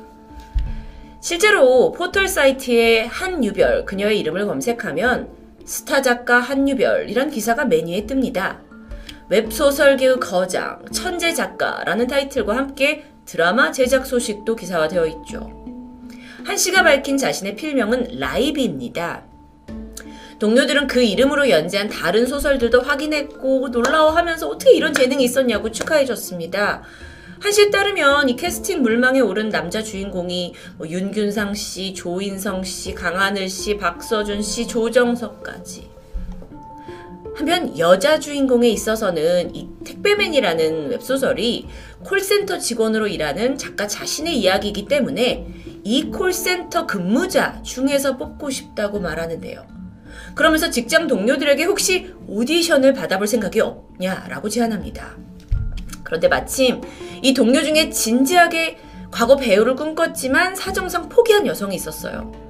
그래서 그녀는 이 설레는 제안에 다이어트와 연기 연습을 병행하면서 오디션을 준비하게 됩니다. 한편 한유별 씨의 남편 역시 일생일대 기회를 얻게 돼요. 이 택배맨이 연재됐던 포털 사이트 측에서 남편의 택배 사업소와 전담 운송 계약을 하고 싶다는 겁니다. 이후 남편은 아내가 주선해주는 이 미팅에 들어가게 돼서 포털사의 마케팅 본부장님을 만나서 사업 이야기를 주고받았고 직접 PPT까지 들으면서 한껏 꿈에 부풀어 있었죠. 그런데 문제가 발생합니다. 드라마 제작이 차일피일 미뤄지기 시작하더니 이 예정됐던 배우 오디션 날짜도 몇 번이나 변경됐어요. 옆에서 불안해하는 동료 그리고 남편까지 한 씨가 말하길 중국 쪽에 투자 문제가 생겨서 그런데 조금만 기다리면 금방 해결될 거라고 안심시켰죠. 그러다 마침 여자 주인공 오디션 날이 다가왔습니다. 그리고 바로 전날 한 씨는 회사를 휴직하고 그대로 연락이 두절되어 버렸죠. 정말 모든 것을 걸고 마지막 기회로 생각하고 오디션을 준비한 동료는 너무도 황당함을 감출 수 없었을 텐데요. 근데 여기서 뒤통수를 맞은 사람은 또 있습니다. 바로 한 씨의 남편 이 씨. 이상함을 느낀 그가 아내가 알려준 그 포털 사이트 팀장님한테 전화를 걸게 돼요. 그런데 알고 보니 이 번호는 한 씨가 다니고 있는 그 콜센터 팀장님의 번호였습니다. 전화를 받은 팀장님 역시 당황스러웠죠. 이후 한 씨의 이야기를 들어보면 남편에게 내가 사업을 소개했는데 문제가 생겨서 불화가 생긴 거다. 그러면서 이제 콜센터 측에게 설명을 합니다. 사실 진짜 문제가 있다. 남편이 나에게 폭력을 휘두르고 있고 나는 고통받고 있다라고 막 눈물 섞인 하소연을 하는데요. 실제로 콜센터 이 회사에서 그녀는 그 심장병을 앓고 있는 아이를 돌보느라고 자주 결근을 했고요. 어, 동료들에게 그 아이를 위한 병원비를 빌린 적도 있었죠. 동시에 그 전에도 남편이 좀 폭력적인 성향을 가지고 있다라고 종종 고민을 털어놓기도 했습니다. 그런데 한유별 씨의 거짓을 추적하던 한 방송사의 취재 결과 이 모든 것은 사실이 아니었다라는 게 밝혀집니다. 일단 한 씨의 아이는요, 심장병이 없고 그냥 너무도 건강하게 잘 자라고 있어요. 남편 또한 아내에게 단 한 번도 손찌검을 한 적이 없었죠. 아니, 아니, 그렇다면 이 웹소설 택배맨 이건 어떻게 된 걸까요? 그냥 작가도 아니었습니다. 드라마 제작사의 제안, 오디션, 계약금 모두 사실 무근이에요. 그녀가 밝힌 필명 역시 다른 작가의 이름을 무단으로 도용한 게 밝혀집니다. 그런데 분명 검색을 하면 한유별 씨와 택배맨에 대한 기사는 있었잖아요. 이것 때문에 주변 사람들이 그녀의 이야기를 철석까지 믿었던 거고요. 동명이인일까요? 아니요. 포털 사이트에 실려 있던 내용은 한유별 씨 자신이 돈을 주고 청탁한 기사였습니다. 그리고 신문사는 특별한 확인 절차 없이 보도 자료를 그대로 받아서 게시했던 거고요. 그렇게 상황이 일파만파 커지게 되자 한 씨는 완전히 자취를 감춰버렸습니다. 이후 방송사 제작진이 수소문 끝에 겨우 연락이 닿았고 인터뷰를 하게 되는데 한 씨는 남편과의 관계가 너무 안 좋아서 결혼 생활을 잘 유지해 보려고 그랬을 뿐이라면서 거짓말을 하다 보니 자꾸 늘어난 거라고 말끝을 흐렸죠. 결국 그녀의 사소한 거짓말이 이렇게 큰 파장을 낳았던 겁니다. 한 씨에 의하면 그녀는 어렸을 적부터 너무나 외롭게 자랐다고 하는데요. 신경질적이었던 엄마는 툭하면 모든 걸 딸 탓으로 돌렸고 유일하게 칭찬을 해주던 게 글을 써서 상을 받았을 때였다고 합니다. 이후부터 어쩔 수 없이 거짓말을 했다는 한 씨. 과연 이 어릴 적 이야기도 우리가 믿을 수 있는 걸까요? 대체 그녀의 진짜 모습은 뭔지, 무엇이 그녀를 이렇게까지 만든 건지 선뜻 이해가 되지 않습니다. 리플리 증후군을 앓고 있는 사람은 자신이 간절히 원하는 것을 현실에선 이룰 수 없으니까 가상세계를 만들어서 그 안에서 살아간다고 합니다. 그렇게 이상을 쫓다가 어느 순간 현실과 가상을 구분하지 못하게 되는 경우도 많죠. 이 병을 앓고 있는 사람들 대부분은 주변인들의 압박이 있었고 학업이나 실적에 스트레스가 있었고 과도한 경쟁 때문에 내가 거짓말을 할 수밖에 없었다라고 변명하지만 글쎄요. 거짓말로 본인의 허영심을 채운 건 아닐까요? 그저 단순한 거짓말쟁이 이상의 리플리 증후군. 무엇보다 이로 인해 누군가는 상처와 피해를 입을 수 있고 자칫하면 큰 범죄로까지 이어질 수 있다라는 점을 반드시 기억해야 할 겁니다. 토요미스테리 디바제시카입니다. 안녕하세요. 토요미스테리 디바제시카입니다. 2003년 따뜻한 6월의 어느 날이었어요. 한 여성이 평소처럼 집을 열심히 청소하고 있었죠. 그때 누군가 초인종을 울립니다. 집 밖에는 두 명의 남자가 서 있었어요. 그리고 그녀에게 말하죠. 안녕하세요, 사라씨. 자신을 사라라고 부른 것에 온몸이 갑자기 굳어버린 그녀는 소리가 난 곳을 바라보았습니다. 전혀 그전에는 본 적 없는 두 명의 남자가 서 있었죠. 사실 그녀는 런던 외곽에서 일하고 있는 청소부 캐리 로저스라는 사람입니다. 그런데 그녀의 진짜 이름은 사라였어요. 어떻게 해서 이 낯선 두 남자가 그녀의 진짜 이름을 알고 있는 걸까요? 당황하기 시작합니다. 그리고 이 상황을 어떻게 대처해야 하는지 생각했죠. 그리고 곧 도망쳐야 한다고 결심합니다. 사실 사라는 지난 10년 동안 IRA 테러리스트들을 피해서 이곳저곳으로 도피 생활을 해왔어요. 하지만 결국 발각이 된 걸까요? 그녀가 당황해하고 있는 눈빛을 하고 있을 때 한 남자가 넌지시 말합니다. 놀라셨나요, 사라 씨? 우린 진실을 이야기하러 왔어요. 당신의 지난 10년의 삶은 거짓입니다. 도대체 어떻게 된 것일까요? 시간은 1993년. 지금 그녀가 함께 하고 있는 로버트 핸디 프리가드를 처음 만났을 때로 돌아갑니다. 어, 로버트라는 사람은요, 원래 부모님과 함께 농장을 운영하면서 작은 마을에 살고 있던 아주 평범한 청년이었어요. 하지만 농장 일이 지긋지긋해졌는지, 어, 그가 15살에 학교를 그만두고 또 다른 삶을 찾기 위해 집을 떠났습니다. 이곳저곳을 전전하던 중 1993년 사라가 다니고 있던 하퍼 아답스 대학의 작은 술집에 바텐더로 근무를 하게 되죠.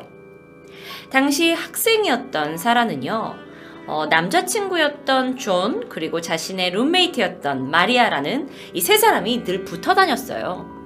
그러다 세 사람이 방과 후에 학교 앞에 작은 술집에 갔는데 그때 거기서 바텐더로 일하고 있던 이 로버트를 처음으로 만나게 된 거죠. 로버트는 상당히 말주변이 좋았습니다. 그래서 사라와 그녀의 친구들과 금세 친해졌어요. 그런던 어느 날이었는데 로버트가 상당히 안색이 좋지 않습니다. 이제 서로 친해진 네 사람들이었는데 이 친구들이 야 무슨 일 있어? 하고 이유를 물었죠. 하지만 그는 무언가를 숨기는 듯 선뜻 대답하지 않았습니다. 그렇게 며칠이 지나고 로버트는 큰 결심을 한 듯 세 사람에게 할 얘기가 있다며 한자리에 모이게 하죠. 그리고 로버트는 아주 은밀하게 자신은 사실 바텐더가 아니라 현재 이 대학교 내에 IRA라고 부르는 북아일랜드 해방기구를 추격하고 있는 영국의 군사정보국 MI5 소속의 비밀요원이라고 소개를 합니다. 여기 친구들은 다 깜짝 놀랐죠. 하지만 더 놀라운 것은 너네 친구들도 나와 함께 MI5와 함께 할 것을 권유하게 되는데요. 자, 여기서 조금 음, 설명을 드려야 될 것 같아요. MI5라는 것은요, 어, 영국의 어떤 비밀 조직이라고 할 수 있는데, 당시 영국에서는 이 북아일랜드의 독립을 위해서 싸우고 있는 무력단체 IRA가 도심에 막 폭탄을 터트리고 하면서 시민들이 한참 공포에 떨고 있었던 그런 상황이었어요. 그리고 실제로 이 사라라는 인물이 다니고 있는 하버 아담스 대학교의 30%가 아일랜드 사람이었습니다. 그러니까 이 이제 막 대치를 하고 있는 그런 굉장히 민감한 상황이었죠. 실제로 몇 해 전에는 이 학교 내의 IRA 조직이 총기류를 밀매하다가 적발된 사건도 있었고요. 그러다 보니까 사라가 아, 이 로버트가 얘네들을 추적하려고 들어온 어떤 비밀 요원이다라는 이야기가 사실 낯설지는 않았던 겁니다. 그래서 결국 세 사람은 그 로버트의 권유에 따라 MI5에 합류하기로 결정을 했고요. 이에 비밀 요원이 되기 위한 여러 가지 훈련을 받기 시작합니다. 자, 어떻게 훈련을 받았냐? 그 훈련은 로버트를 통해서 이루어졌는데요. 사실 내용이 상당히 궁금합니다. 그런데 잠깐 살펴보면 체력 단련을 해야 한다면서 갑자기 로버트가 친구들한테 주먹을 날리고 이거를 이제 상대하고 피하는 일이 훈련 과정의 일부였고요. 게다가 가끔은 지나가는 낯선 사람한테 사랑 고백을 해서 키스를 하는 훈련. 그러니까 뭐 약간 비밀 요원으로 일을 하게 되면 낯선 사람도 빠르게 매력 어필을 해가지고 끌어들여야 한다. 뭐 이런 훈련의 일원이었나 봐요. 과연 이게 필요한가 싶지만 이 세 사람은 이것 또한 MI5 비밀 요원으로서 필요하다라고 세뇌 교육을 받았기 때문에 성실히 임했다고 합니다. 그리고 그로부터 몇 개월 후 드디어 이 세 사람은 당신은 이제 이 MI5의 정식 요원이 되었습니다. 라고 인정받게 되죠. 바로 이어진 그들의 첫 임무는 학교 내에 있는 수상한 인물을 알아내는 것이었어요. 그래서 세 사람은 어, 로버트의 명령대로 어, 이제 학교에서 조사에 착수했고요. 사람들을 막 알아보면서 로버트에게 수차례 보고서도 제출하게 됩니다. 그러던 어느 날 로버트가요. 이 세 사람에게 여기 있는 사진이 로버트입니다. 급히 중부지방에 있는 IRA 조직, 테러리스트 조직들을 수사해야 한다고 명령을 했고요. 결국 이 세 사람은 학교를 중도에 그만둔 채 중부지방으로 떠나게 돼요. 그런데 이곳으로 옮겨서 활동을 한 지 얼마 지나지 않아서 로버트가 다시 이들을 한자리에 모읍니다. 그리고 아주 당황스러운 소식을 전하게 되는데요. 우리가 하고 있는 이 그 영국의 어떤 비밀 요원의 우리 신분이 그 테러리스트 조직한테 탄로가 났다. 그래서 이제부터는 각자 따로 흩어져서 숨어 지내야 한다는 이야기였습니다. 게다가 더 이상의 그 신분의 흔적을 지우기 위해서는 각자 은행 계좌에 있는 돈을 비밀 경찰 은행 계좌에 넣어라라고 명령받았고 세 사람은 책임감에 있어서 로버트가 각자 지정한 그 은행 계좌로 돈을 넣고 로버트가 지정해준 지역으로 이주하게 돼요. 세 사람이 뿔뿔이 흩어지게 되는 거죠. 이후 10년이 흘렀습니다. 세 사람은 각자의 신분을 숨긴 채 그저 IRA로부터 자신의 신분을 지키려는 그 목적 하나로 숨어 지내게 되죠. 그런데 이 와중에도 10년 동안 로버트는 중간 연락책 역할을 하면서 꾸준히 뭐 이게 우리 지금 비밀 조직에서 하고 있는 것들이다 하고 소식을 전했고 임무를 주기도 했고 또 그들이 수행을 하기도 했습니다. 하지만 대반전은 여러분이 이미 예상하셨죠. 이 모든 것은 이 로버트라는 사람이 꾸며낸 허상이었어요. 그래서 그를 좀 더 알아봅니다. 로버트는 아주 지독한 사기꾼이었어요. 지난 10년 동안 사라와 존과 마리아를 다 비밀 요원이라는 프레임에 갇히게 하고 사기를 쳐서 이사 가게 하고 또뭐 뭐 비밀 경찰한테 쫓긴다고 은행에다 돈 넣으라고 하고 돈을 갈취했죠. 사실 친구나 가족들로부터 이들을 멀리 떼어놓으려고 다른 지방으로 이사를 가게 했고요. 또 한 곳에 정착을 해가지고 혹시 이 모든 것이 탄로가 날까봐 때때로 주거지를 바꾸도록 지시했습니다. 그런데 중간에는 네가 비밀 조직에서 일을 하고 있으니까 이 나라에 대한 충성심을 시험한다면서 그들에게 폭력을 가하기도 했고요. 기이한 테스트를 벌이기도 했죠. 또 위장 취업을 빌미로 다른 사람과는 접촉을 별로 할 수 없는 허름한 곳에서 일을 하게 했고요. 그렇게 해서 번 돈까지 로버트가 모두 갈취합니다. 더욱더 충격적인 건요. 이건 실제 인물인데요. 그 중에 마리아라는 사람. 이 사람이 마리아인데 마리아는 자신의 연인으로 삼았어요. 그리고 데리고 살면서 두 딸을 낳게 하고 이 비밀 요원이라는 어떤 책임감 아래 두 사람이 가족들과 함께 비좁은 아파트에서 살게 하면서 사실 이들을 일거수일투족 감시하고 통제했던 거죠. 어, 이 사람은 제가 처음부터 말씀드린 그 사라라는 사람으로 추정이 됩니다. 그리고 여기 새로 나온 사람은 사라고 여기는 이제 마리아인데요. 뿐만 아니라 존까지 해서 이 세 사람은요. 지난 10년 동안 로버트한테 속아서 자신들이 비밀 요원이라고 생각하게 하고 삶을 잃어버린 채 그렇게 비참하게 살아버렸는데요. 그런데 그동안 로버트는 뭘 하고 있었을까요? 로버트는요, 이들에게 갈취한 돈으로 값비싼 차를 구매하고 고가의 시계, 수제 양복, 명품 신발로 온몸을 치장하면서 삶을 살아갑니다. 이게 도대체 말이 되나? 어떻게 그렇게 쉽게 속을 수 있었나 싶기도 하지만요. 사실 로버트는 후에 알려진 바에 의하면 타고난 사기꾼이었다고 합니다. 게다가 그는 어, 상당히 준수한 외모였고 언변까지 뛰어났기 때문에 그들을 그렇게 쉽사리 속일 수 있었던 거죠. 한쪽의 사람들에게는 나는 비밀 요원이고 너도 비밀 요원이 돼야 해 라고 삶을 통제하는 반면 또 다른 한쪽에서는 다른 사기를 치고 다녔는데요. 그가 워낙 이렇게 수려한 외모에 언변이 뛰어나다 보니까 많은 여성들로부터 호감을 받습니다. 덕분에 아주 많은 여성들을 거느리면서 로맨스를 즐기게 되는데요.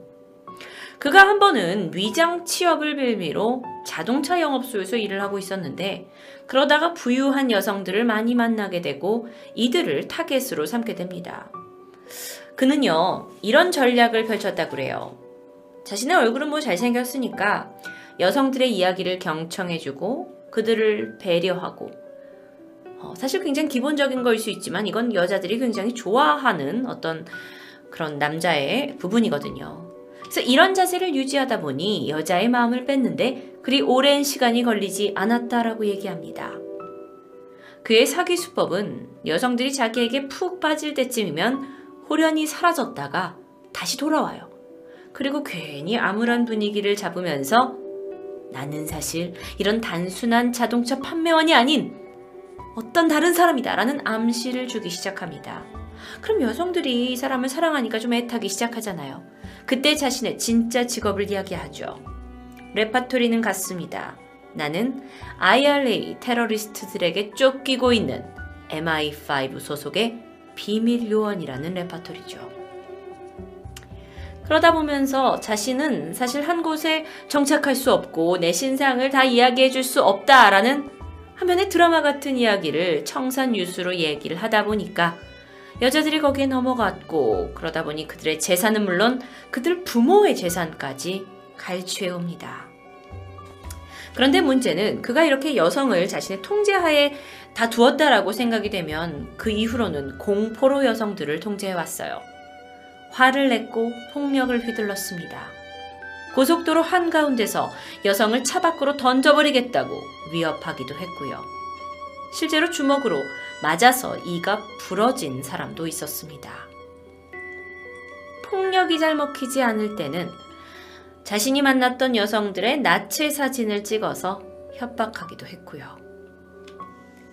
그러던 중 2002년 8월입니다. 로버트는 학교 선생님이었던 킴벌리 아담스라는 이 사진 속의 여성을 만나게 되죠. 사실은 다소 평범했던 뭐 부유한 여성도 아니고 그 작은 마을의 학교 선생님이었던 그녀였는데 두 사람이 대화를 나누던 중 뜻밖의 이야기를 듣게 됩니다. 그녀의 새아버지가 수천 달러의 복권에 당첨됐다는 이야기였어요. 빙고. 로버트의 완벽한 타겟이 될 수 있었겠죠. 마지막 한탕을 기대할 수도 있는 그런 금광과도 같은 기회였습니다. 그래서 그는 전보다 더 열과 성의를 다해서 그녀에게 구애를 했고 금방 그녀의 마음을 얻어냈습니다. 그리고 직장에 전화를 걸어요. 킴벌리의 직장이요. 그리고 킴벌리가 불치병에 걸려서 더 이상 출근할 수 없다고 통보하고는 그녀를 데리고 자취를 감춰버렸죠. 이후에 킴벌리 부모에게 전화를 걸어서 킴벌리는 앞으로 국가를 위한 MI5 스파이로 고용되기로 결정되었는데 그에 따른 훈련이 진행 중이다. 그런데 비용이 필요하니 수천 달러를 내놓으라고 요구합니다. 처음엔 놀랐던 부모는 킴벌리를 바꿔달라고 했지만 수화기 너머로는 간신히 들려오는 딸의 울음소리만 들을 수 있었죠. 그런데 뭔가 이상하잖아요. 그래서 킴벌리의 부모가 이건 도저히 정상적이지 않다라는 판단하에 곧바로 경찰에 신고를 합니다. 그리고 수사가 시작된 지 얼마 지나지 않아서 로버트가 또 돈을 요구하는 전화가 걸려왔어요. 그리고 이번에 킴벌리의 부모는 침착하게 로버트를 유인했죠. 딸을 볼 수 있게 해달라는 조건으로 만 달러를 주기로 했고요. 로버트가 이 돈을 받기 위해서 런던의 히드로 공항으로 들어왔을 때 경찰은 그를 검거합니다. 그리고 나서 어, 경찰이 이제 얘가 보통 사기꾼이 아니구나라는 걸 알아챘고 피해자들을 한 사람씩 찾아내는 과정 그리고 그들의 진술을 모으는 과정에서 이 로버트의 거대한 스케일 속에 있는 어떤 사기극을 알아내게 됐고 정말 어떻게 생각하면 단순하게 사람의 심리를 파고드는 이 치명적인 사기 기술들을 들으면서 한 번 더 경악하게 됩니다. 결론적으로 그는 총 10년 동안 약 7명의 여성과 1명의 남성에게 사기를 쳤어요. 그리고 총 100만 파운드, 우리나라 돈으로 14억 원에 해당하는 돈을 갈취했죠. 그의 최후는 어떻게 되었을까요? 어, 결국 그는요, 2005년 6월 로버트 핸디 프리가드는 납치 그리고 절도, 사기 혐의로 유죄 판결을 받게 됩니다. 그는 그래서 감옥에 갔지만 사실 이 사건은 영국 내에서 큰 이슈가 되었는데요. 그리고 피해자들의 모습도 다 공개가 되었고요. 피해자들은 물론 충격에서 벗어나서 다시 원래의 삶으로 돌아가고 있지만 이미 돌아갈 수 없는 삶의 일부를 영원히 도둑맞은 셈이 되어버렸습니다. 토요미스테리 아래의 영상을 클릭하시면 또 다른 영상들을 보실 수 있습니다. 감사합니다. 안녕하세요. 토요미스테리 디바제시카입니다. 2010년 1월 5일 경주에서 안타까운 소식이 전해집니다. 고3 진학을 앞둔 한 여고생이 재학 중이던 경주여자고등학교 앞에서 돌연 실종된 것이었죠. 사라진 여고생은 전교 13등을 할 정도로 성적이 우수한 아이였습니다. 그렇다 보니 일각에서는 이 학업 스트레스 때문에 가출을 한 게 아니냐라는 추측이 나돌았지만 그녀를 잘 알고 있던 지인들은 절대 그럴 리 없다고 하는데요. 실종 학생의 이름은 김은비. 참 사연이 많은 아이였습니다. 실종 시점으로부터 4년 전으로 거슬러 올라간 2006년 4월, 경주에 있는 한 보육원 앞에서 꾀재재한 행색의 소녀가 서성이고 있었죠. 해당 보육원 원장이 다가갔는데 이 소녀의 손에 편지 한 장이 들려 있었습니다. 내용인 즉슨, 은비는 아버지가 누구인지 모릅니다. 이름이 은비일 뿐 성도 없어요. 제가 19살 때 나왔습니다.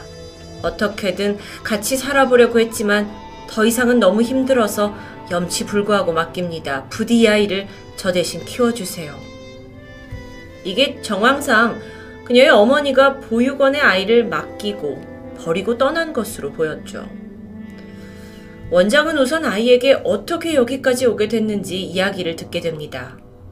은비는 서울 수색동에 있는 재래시장에서 엄마와 함께 노숙 생활을 하면서 자랐다고 합니다.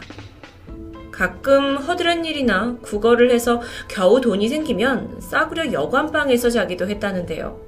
아이에겐 그게 그나마 가장 큰 행복이었다고 하죠. 그런데 어느 날 갑자기 엄마가 이 편지를 지어주고는 고아원에 찾아가라며 경주 버스터미널에 딸을 홀로 두고 사라졌다고 하는데요.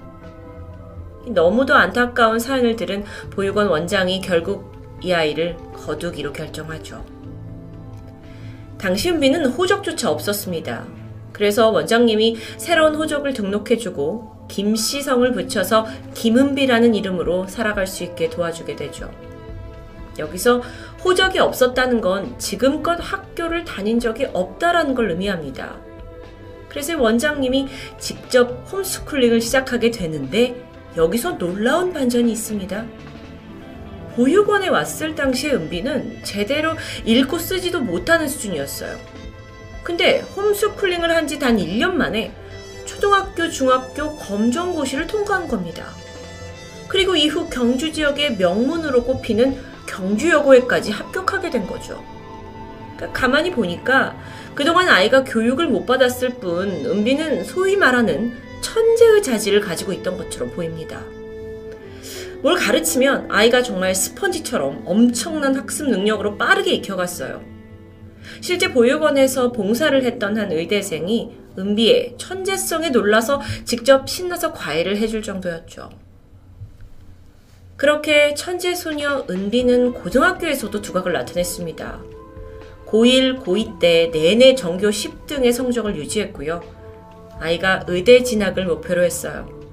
자신이 의사가 돼서 엄마를 찾아 함께 지내겠다는 아주 야무진 꿈을 꿨던 겁니다. 그렇게 점차 자신감을 찾으면서 하루하루 삶을 개척하던 은비가 고3 진학을 앞둔 2010년 1월 5일 돌연 실종된 겁니다. 아이가 마지막으로 목격된 장소는 학교 교문 근처의 버스 정류장이었습니다. 당시 아이는 고등학교 기숙사와 보육원을 오가면서 생활을 했었는데 오후 3시쯤 내가 보육원에다가 장학금 서류를 전달하러 간다면서 학교를 나섭니다. 그리고 이때 친구들한테 야 내가 빨리 갔다 올게 우리 같이 저녁 먹자 라는 약속을 하기도 했는데요. 그러다 보니 가출을 의심하기는 힘든 상황이죠. 원장님이 그래서 경찰에 실종 신고를 했는데 은비의 흔적을 살펴보던 경찰은 실종보다는 가출의 무게를 두었습니다. 그도 그럴 게 은비가 마지막으로 목격된 버스 정류장 CCTV 화면이 어딘가 의심스러웠기 때문입니다. 보육원에 다녀오겠다던 은비가 이미 교복을 벗고 사복으로 갈아입은 상태였고요. 평소에 쓰던 뭐 생활 도구와 짐을 다 챙겨 나온 모습이었죠. 그러니까 가출을 마음먹고 짐을 싸서 떠난 듯 했는데 경찰은 뭐 아무래도 친엄마를 찾아간 게 아니냐라고 추측합니다. 하지만 보육원 원장님은 아니 은비가 그간 학교에서 얼마나 그 촉망받던 아이였고 주변에 관심과 애정 속에 있는데 이렇게 아무 말 없이 떠날 애가 아니다라고 설명합니다. 하지만 분명 버스를 타고 어디론가 떠나버린 CCTV 행적. 도대체 이 상황을 어떻게 설명해야 할지 사건은 그렇게 미궁에 빠지는 듯 했습니다. 그런데 경찰이 은비와 관련된 주변 증언을 수집하던 중 친구들로부터 예상치 못한 이야기를 듣게 돼요. 은비가 공공연하게 자신의 아버지가 대학병원 의사인데 의료사고를 일으키는 바람에 경주로 내려왔다고 말했다는 겁니다. 뿐만 아니라 얼마 전 자신의 사촌도 명문대에 들어갔다고 자랑했고 종종 엄마에게 온 문자라면서 친구들에게 메시지를 보여주기도 했죠. 어쩌면 겉으로는 괜찮아 보였던 아이지만 친구들에게만큼은 좀 힘든 과거를 감추고 화려하게 포장하고 싶었던 건 아닐까요? 수사가 진행이 되던 중 결정적으로 은비의 휴대폰 신호가 포착됩니다. 경주에서 아주 멀리 떨어진 의외의 곳, 경기도 용인시였어요.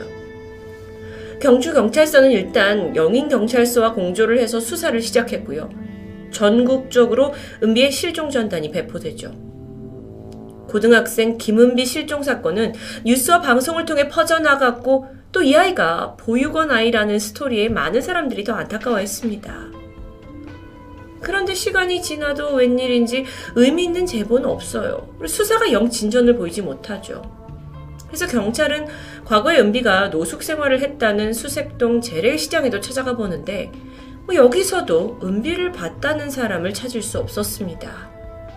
그렇게 실마리가 전혀 잡히지 않던 2010년 2월 2일 경찰서로 한 통의 전화가 걸려옵니다.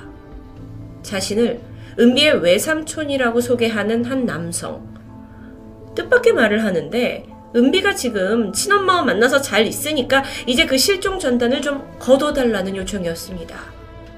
그런데 경찰로서는 단순하게 이걸 사실 여부를 알 수가 없잖아요. 그래서 우리는 은비의 행방을 정확히 알아야겠다, 확인해야겠다 하니까 얼마 후 두 명의 여성이 경찰서의 모습을 드러냅니다. 그렇게 애타게 찾던 실종된 여고생 김은비 그리고 그녀의 친어머니였죠. 이후 경찰 조사 결과 정말 충격적인 사실이 드러납니다.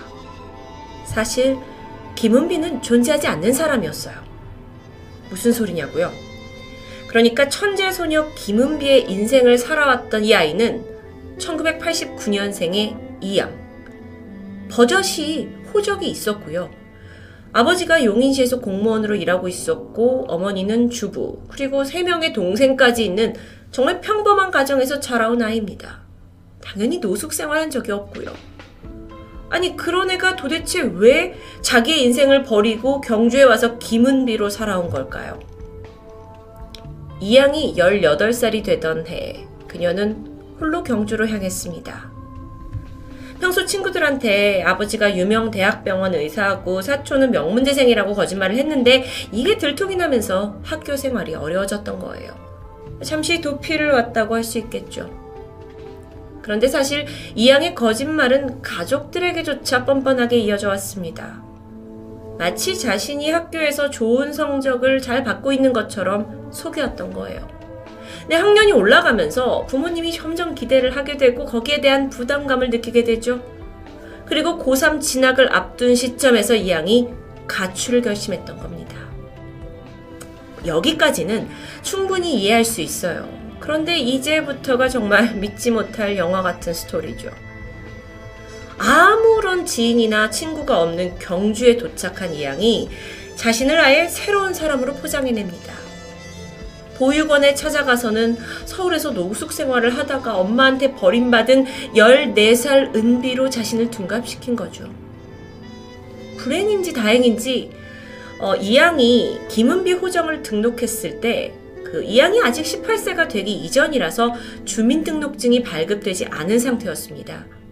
그러니까 신원조회가 어려웠고 의심을 피해서 새로운 호적을 갖게 된 건데요. 그렇게 14살 김은비로 둔갑된 이 양은 단숨에 천재 소녀로 인정받으면서 제2의 인생을 살아갑니다. 근데 어쩌면 당연한 일이에요. 이 양은 그때 18살이었습니다. 그러니까 초등학교, 중학교 검정고시는 쉬울 수밖에 없죠. 고등학교에 진학해서도 1, 2학년 과정은 이미 배운 걸 한 번 더 배우는 거기 때문에 수월했습니다. 그렇게 무려 4년을 의기양양하게 살아오다가 고3 진학을 앞두면서 상황이 달라집니다. 자신이 배우지 않은 교육 내용이었고 그렇다면 여태까지 받아온 천재 소녀라는 타이틀을 유지하기 힘들어지겠죠. 이때 이양은 또다시 도망치는 걸 선택합니다. 그렇게 경주에서는 천재소녀 김은비가 실종되었다라는 것에 안타까워했지만 사실은 김은비의 탈을 벗어버렸다고 볼 수 있겠죠. 2010년 2월에 있었던 언론사 보도에 따르면 이 양은 리플리 증후군, 즉 허언증 환자로 추정됩니다. 자신의 신분을 뭐 의사 아버지의 명문대생 사촌으로 포장을 하면서 거짓말을 했고 심지어 몇몇 친구한테는 재벌 수준의 부자 남자친구가 있다고 자랑하기도 했죠. 그러다 스스로 감당하기 어려지면서 그냥 현실에서 도망치는 걸 반복한 겁니다. 김은비, 아니 이양.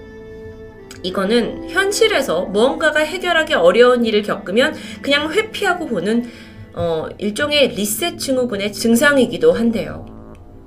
추후에 조사 과정에서 당신은 왜 이런 일을 저질렀습니까? 라는 질문에 이 양은 기억이 나질 않는데요. 라는 말로 일관합니다. 그녀의 가족들 역시 딸에게는 기억과 관련된 정신장애가 있다고 주장했죠. 알려진 바에 따르면 이양은 이 사건과 관련해서 어떤 처벌도 받지 않았습니다. 뭐 사실상 자기가 직접 이중 호적을 만든 것도 아니고 이걸 통해 경제적인 손실을 뭐 끼친 것도 아니었기 때문에 처벌을 위한 법적 근거가 없기 때문인데요. 하지만 처벌이 없다고 한들 김은비를 진심으로 아껴주었던 사람한테 큰 배신감을 줬다는 부분은 절대 변하지 않겠죠. 손쉽게 인생을 리셋시킬 수 있다는 꿈에 사로잡힌 소녀. 18살의 나이에 자신을 14살로 둔갑시켜서 천재로 불리길 원했던 아이. 그녀는 현재 어떤 삶을 살고 있을까요? 그녀가 정말 정직한 자신의 삶을 살고 있을까요? 리플리 증후군, 허언증을 가지고 있는 이 양이 어쩌면 나를 좀 더 나은 모습으로, 좀 더 멋진 모습으로 포장하는 것에 그치지 않고 남을 완전히 속여서 사기꾼으로 둔갑하고 있진 않은지 우려가 됩니다. 혹시 그녀가 이 영상을 보고 있을지도 모르겠네요. 토요미스테리 디바제시카입니다. 안녕하세요. 토요미스테리 디바제시카입니다. 비가 퍼붓고 있던 6월의 어느 날 서울의 한 여자대학교 늦은 시간이었지만 아직 교내에는 남아있는 학생들이 많이 있었습니다. 덕분에 학교를 지키고 있던 경비원 김 씨는 시간마다 건물과 교실을 순찰해야 했죠. 그는 시간이 늦어지자 학생들을 독려해서 집으로 보내게 되는데 이제 남아있는 곳은 음대 강의실 한 곳입니다. 그런데 어쩐지 김 씨의 발걸음이 굉장히 깨림직했습니다. 왜냐하면 이 선배 경비들이 음대 강의실에 대해서 흉흉한 이야기를 해준 적이 있기 때문이었는데요. 이곳에서 종종 어린아이가 애타게 엄마를 찾는다는 뭐 소리가 들린다는 그런 루머? 사실 이 소문은 경비원들 뿐만 아니라 학생들에게까지도 잘 알려져 있는 이야기였습니다. 비가 퍼붓는 날이어서 그런지 더욱더 찝찝한 마음이 들었지만 그는 헛소문이라 생각하고 발길을 재촉합니다. 불이 모두 꺼져 있는 이 복도를 지나서 어, 그가 강의실 안으로 들어가게 돼요. 그리고 혹시 뭐 아이들이 두고 간 물건은 없는지 봅니다. 그런데 그때 눈에 띈 것이 있어요. 책상 위에 올려진 과자 몇 봉지? 뭐 먹다가 남기고 한 모양이겠죠. 김 씨는 아무도 없는 것을 확인하고 뒤돌아섭니다. 그런데 이때 그의 얼굴로 물방울이 똑 하고 떨어져요. 비가 새는 모양이었죠? 건물이 50년 이상 되었으니까 뭐 그럴만도 했습니다. 비가 새는 곳을 확인하기 위해서 무심코 천장을 올려다본 김 씨는 그 자리에서 기절하고 맙니다. 천장에는 물에 흠뻑 젖은 채 창백한 얼굴을 하고 있는 어린아이가 그를 내려다보고 있었기 때문이에요. 이야기를 들으시고 훅 뭐야? 라고 웃으셨나요? 지금까지 한 학교에 실제 존재하고 있는 괴담을 조금 각색한 이야기였습니다.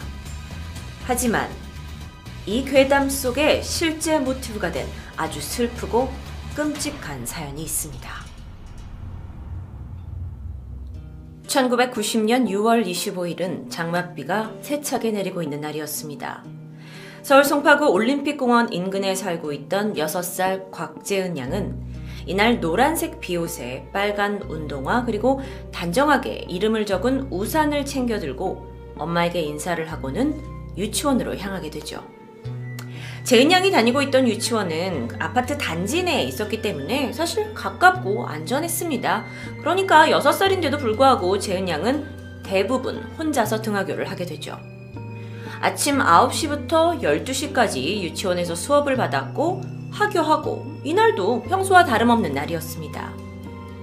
재은 양의 어머니는 늘 그렇듯 유치원이 끝나는 시간에 맞춰서 10분 전에 재은 양을 마중 나가기 위해서 집을 나섰죠. 잠시 후에 바로 유치원 앞에 도착을 합니다.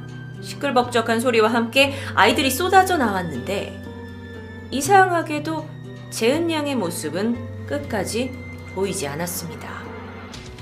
평소답지 않은 이 상황에 어머니는 불안한 마음을 안고 선생님을 찾아가게 되는데 재은 양의 어머니를 본 선생님이 눈이 휘둥그레지면서 소리쳐 부원장님을 부릅니다. 그리고 부원장님이 한 말이 어머님이 30분 전에 전화 주셔서 급한 일 있다고 재은이 보내달라고 하셨잖아요. 어, 그녀의 이야기를 들어보니까 누군가 전화를 해서 어, 내가 재은이를 지금 데리러 가는 길에 만나면 되니까 애만 보내달라 라고 통화를 했다는 겁니다. 어머니는 그 길로 온몸에 힘이 다 풀려서 바닥에 주저앉고 말았죠. 정신을 차리고 나서 어머니는 일단 남편에게 호출을 합니다. 그리고 남편과 함께 이제 혹시나마 주변에 재은 양을 데리고 갔을 만한 이 지인들을 전화를 하면서 행방을 수소문했지만 성과는 없었습니다. 결국 재은 양이 실종된 지 5시간, 오후 5시가 되어서야 경찰에 신고가 접수되었고 경찰들은 유치원 관계자 그리고 재은 양 부모 주변인들을 철저하게 조사하기 시작합니다.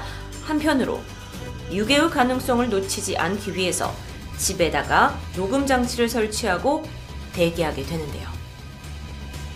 자정을 넘기고 새벽을 지나 아침이 되었지만 아무런 연락도 없었습니다. 그렇게 초조하게 애를 태우며 기다리던 실종 29시간 만인 6월 26일 오후 5시 한 통의 전화가 걸려옵니다. 그런데 목소리가 앳될 정도의 젊은 여성의 목소리였어요. 재은이 제가 데리고 있어요. 돌려받고 싶으면 신고할 생각 말고 5천만 원 준비하세요. 그녀가 남긴 음, 짧은 대화였습니다. 그런데 10분 뒤에 다시 전화가 걸려옵니다. 그 전화에서는 계좌번호와 예금주의 이름까지 알려주게 되는데요. 조흥은행의 이상민이라는 이름이었습니다. 당연히 대기하고 있던 경찰이 이 계좌를 바로 추적을 했죠. 그런데 이 전화의 발신지는 서울에서 어딘가에서 걸려온 전화였는데 이상민이라는 이름은 사실 뭐 재은 양의 부모님과 어떤 관련이 있는 사람도 아니고 신원을 특정할 수 없는 이름이었습니다. 그게 어떻게 가능하냐? 1990년대 당시는 아직 금융실명제가 실시되지 않았던 때라서 아무런 이름을 대고도 당시에는 계좌를 만들 수가 있었기 때문에 이 통장 도 사실 이상민이란 이름, 그 가명으로 개설했을 가능성이 아주 높았기 때문이었어요.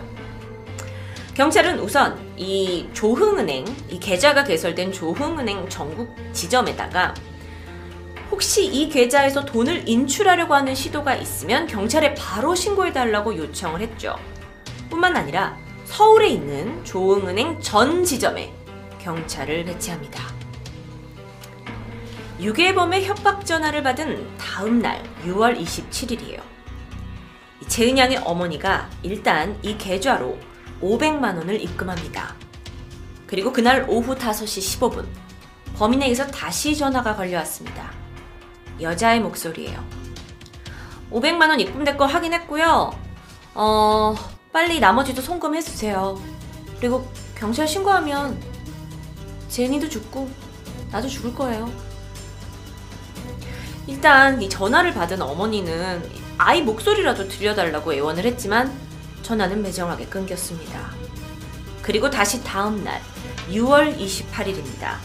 어머니는 범인의 계좌로 2,500만 원을 입금합니다. 자, 그 이제 돈이 들어갔기 때문에 조흥은행에 배치되어 있던 경찰들이 촉각을 곤두세우면서 범인이 돈을 찾으러 오기만을 기다리게 되는데요. 하지만 하루가 지난 6월 29일 오전까지도 범인은 아무런 움직임을 보이지 않습니다.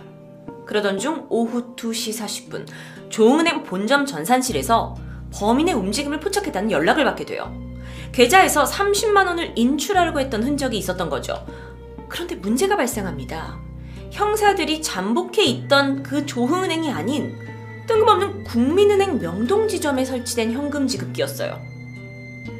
잠시 후 4시 13분 다시 한번 출금 시도가 포착됩니다. 위치는 명동 롯데백화점 2층 조흥은행에 설치된 현금 지급기. 범인은 약 10분간 여러 차례에 걸쳐 총 260만 원을 인출한 후였습니다. 일단 인근에 배치되어 있던 형사들이 가장 먼저 출동하게 됐죠. 형사의 눈에 현금 인출기를 막 떠나고 있는 한 사람이 포착됩니다. 아주 왜소한 체구의 젊은 여성이었어요. 주변을 경계하고 있던 그 여성이 누군가 자기가, 자기를 따라오는 걸 감지했고요. 급히 달아나기 시작했고 결국 추격전 끝에 경찰은 을지로 입구역 계단에서 이 여인을 체포하게 됩니다. 그녀의 가방에는 방금 전 현금 인출기에서 돈을 빼간 260만 원과 1시간 전에 인출한 30만 원, 그리고 이상민 이름으로 된 조흥은행 통장, 그리고 재은 양의 부모 앞으로 쓴 협박 편지 한 장이 함께 발견되었습니다. 붙잡힌 여성은 23살의 홍순영. 당시 경찰 눈에는 굉장히 작은 체구에 앳된 얼굴을 한 여성이 이걸 혼자서 이렇게 정말 유괴 사건을 저질렀을까? 이런 의문이 들었기 때문에 공범이 있는지를 묻게 되죠. 그러자 홍순영이 공범이 있다. 서울역에서 자신을 기다리고 있다면서 내가 지금 이 돈을 가져가지 않으면 공범이 아이를 해칠 것이라고 말합니다. 이에 경찰은 일단 홍순영을 데리고 서울역에 다시 한번 가서 잠복을 펼치게 되죠. 모두가 긴장한 가운데 서울역에 청량리행 기차가 역내로 들어옵니다. 그런데 그때 갑자기 홍순영이 돌발 행동을 하기 시작합니다. 기차가 들어오는 선로로 뛰어든 거예요. 다행히 기관사가 급정거를 했고 홍순영은 경상만 입은 채 병원으로 이송되게 됩니다. 도대체 왜 그녀는 이런 행동을 했을까요? 하지만 경찰이 여기서 가장 중요하게 생각하는 것은 결국 재은 양의 위치입니다. 어, 홍순영은 입을 일단 다물고 있었어요. 그리고 이 경상을 입었기 때문에 병원에 입원을 하게 되죠. 하지만 경찰이 계속되는 협박과 호소를 반복한 끝에 결국 그녀는 입을 열게 되고 우리는 답을 듣게 됩니다. 그녀의 진술은 어, 받아들이기 힘든 끔찍한 사실이었는데요. 재은 양은 유괴 당일 6월 25일 자신이 살해했고 그 시신은 모대학 옥상 물탱크 뒤에 넣었다는 겁니다. 아이가 부디 살아있기만을 바랬던 부모님의 소망은 산산이 부서졌겠죠. 그날의 상황은 이랬습니다. 6월 25일 홍순영은 범행 대상을 물색하면서 이 올림픽공원 인근 아파트 단지를 돌아다니고 있었어요. 그러다 한 유치원을 보고 접근합니다. 바로 이곳이었죠. 바깥 우산꽃이 있던 우산 중에서 아이의 이름이 선명하게 적힌 우산 하나를 발견했고 유치원에 전화를 겁니다. 아이의 이름을 친근하게 부르면서 내가 엄마다 아이를 보내줘라. 그러니까 유치원에서는 별 의심 없이 아이를 보냈던 겁니다. 재은 양은 아마 유치원에서 나오자마자 기다리고 있던 홍순영을 만났을 겁니다. 그러자 홍순영이 엄마의 친구다 하고 자신을 사칭하면서 아이를 데리고 지하철을 이용해 이 모 대학 앞까지 데려가게 됩니다. 그리고 이제 그 앞에 카페에 앉아서 음, 부모님 이름 뭐냐, 주소 뭐냐, 전화번호 뭐냐 이걸 알아낸 뒤에 시간이 조금 지났는데 이제 아이가 좀 이상하니까 엄마를 찾으면서 울기 시작했죠. 그러자 미리 봐둔 옥상으로 올라가서 아이를 살해한 후 물탱크 뒷 공간에 시신을 은닉합니다.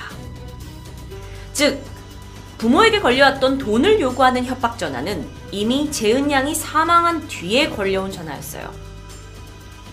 홍순영, 그는 어쩌다 유괴라는 끔찍한 범죄를 계획하게 된 걸까요?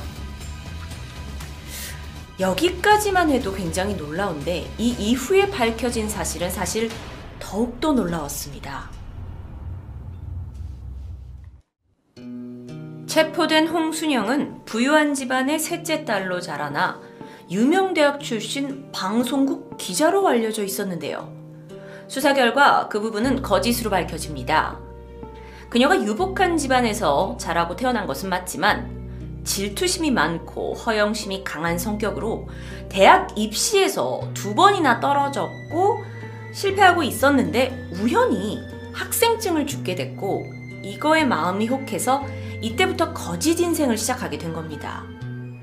그녀는 학생증을 자신의 것인 것 마냥 위조해서 이후 무려 약 4년 동안이나 이 학교 학생인 것처럼 가짜 행세를 합니다.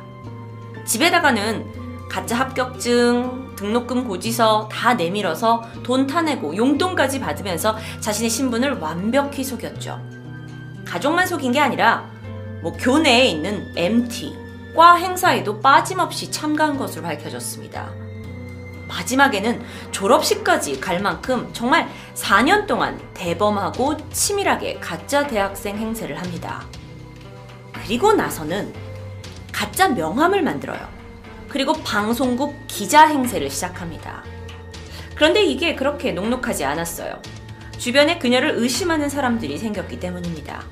대학 때 만나서 1년 가까이 교제를 하던 한 남성과 결혼까지 약속을 하게 되는데 그 남성이 그녀의 비밀을 알게 된 이후에 이 상황이 극으로 치닫게 됩니다.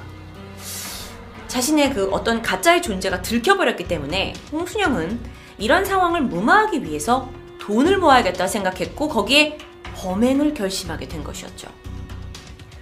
조사 결과 더 끔찍한 사실도 있었습니다. 그녀는 한 달 전이었던 1990년 5월 미수에 그쳤던 또 다른 유괴를 벌였던 것으로 밝혀졌습니다. 초등학교 1학년생을 납치해서 5시간가량 감금했다가 풀어줬던 전력이 있었던 거죠. 자, 그게 무얼 얘기하냐면 이번 사건이 그녀의 계획적인 유괴였다라는 것을 증명해주는 부분입니다. 90년대 당시 유괴살인은 그 동기나 과정이 우발적이거나 또는 정신적인 문제가 있는 경우를 제외하고는 무조건 사형 판결이 원칙이었습니다. 이에 홍순영은 이전의 미수 전력과 함께 미리 아이를 살해했고 유기할 장소를 봐뒀고 이런 부분이 재판에서 큰 역할을 하게 됐고 결국 그녀에게는 사형 판결이 내려집니다. 이듬해 1991년 12월 24일 홍순영은 다른 8명의 사형수와 함께 결국 자신의 죄값을 치르게 되는데요.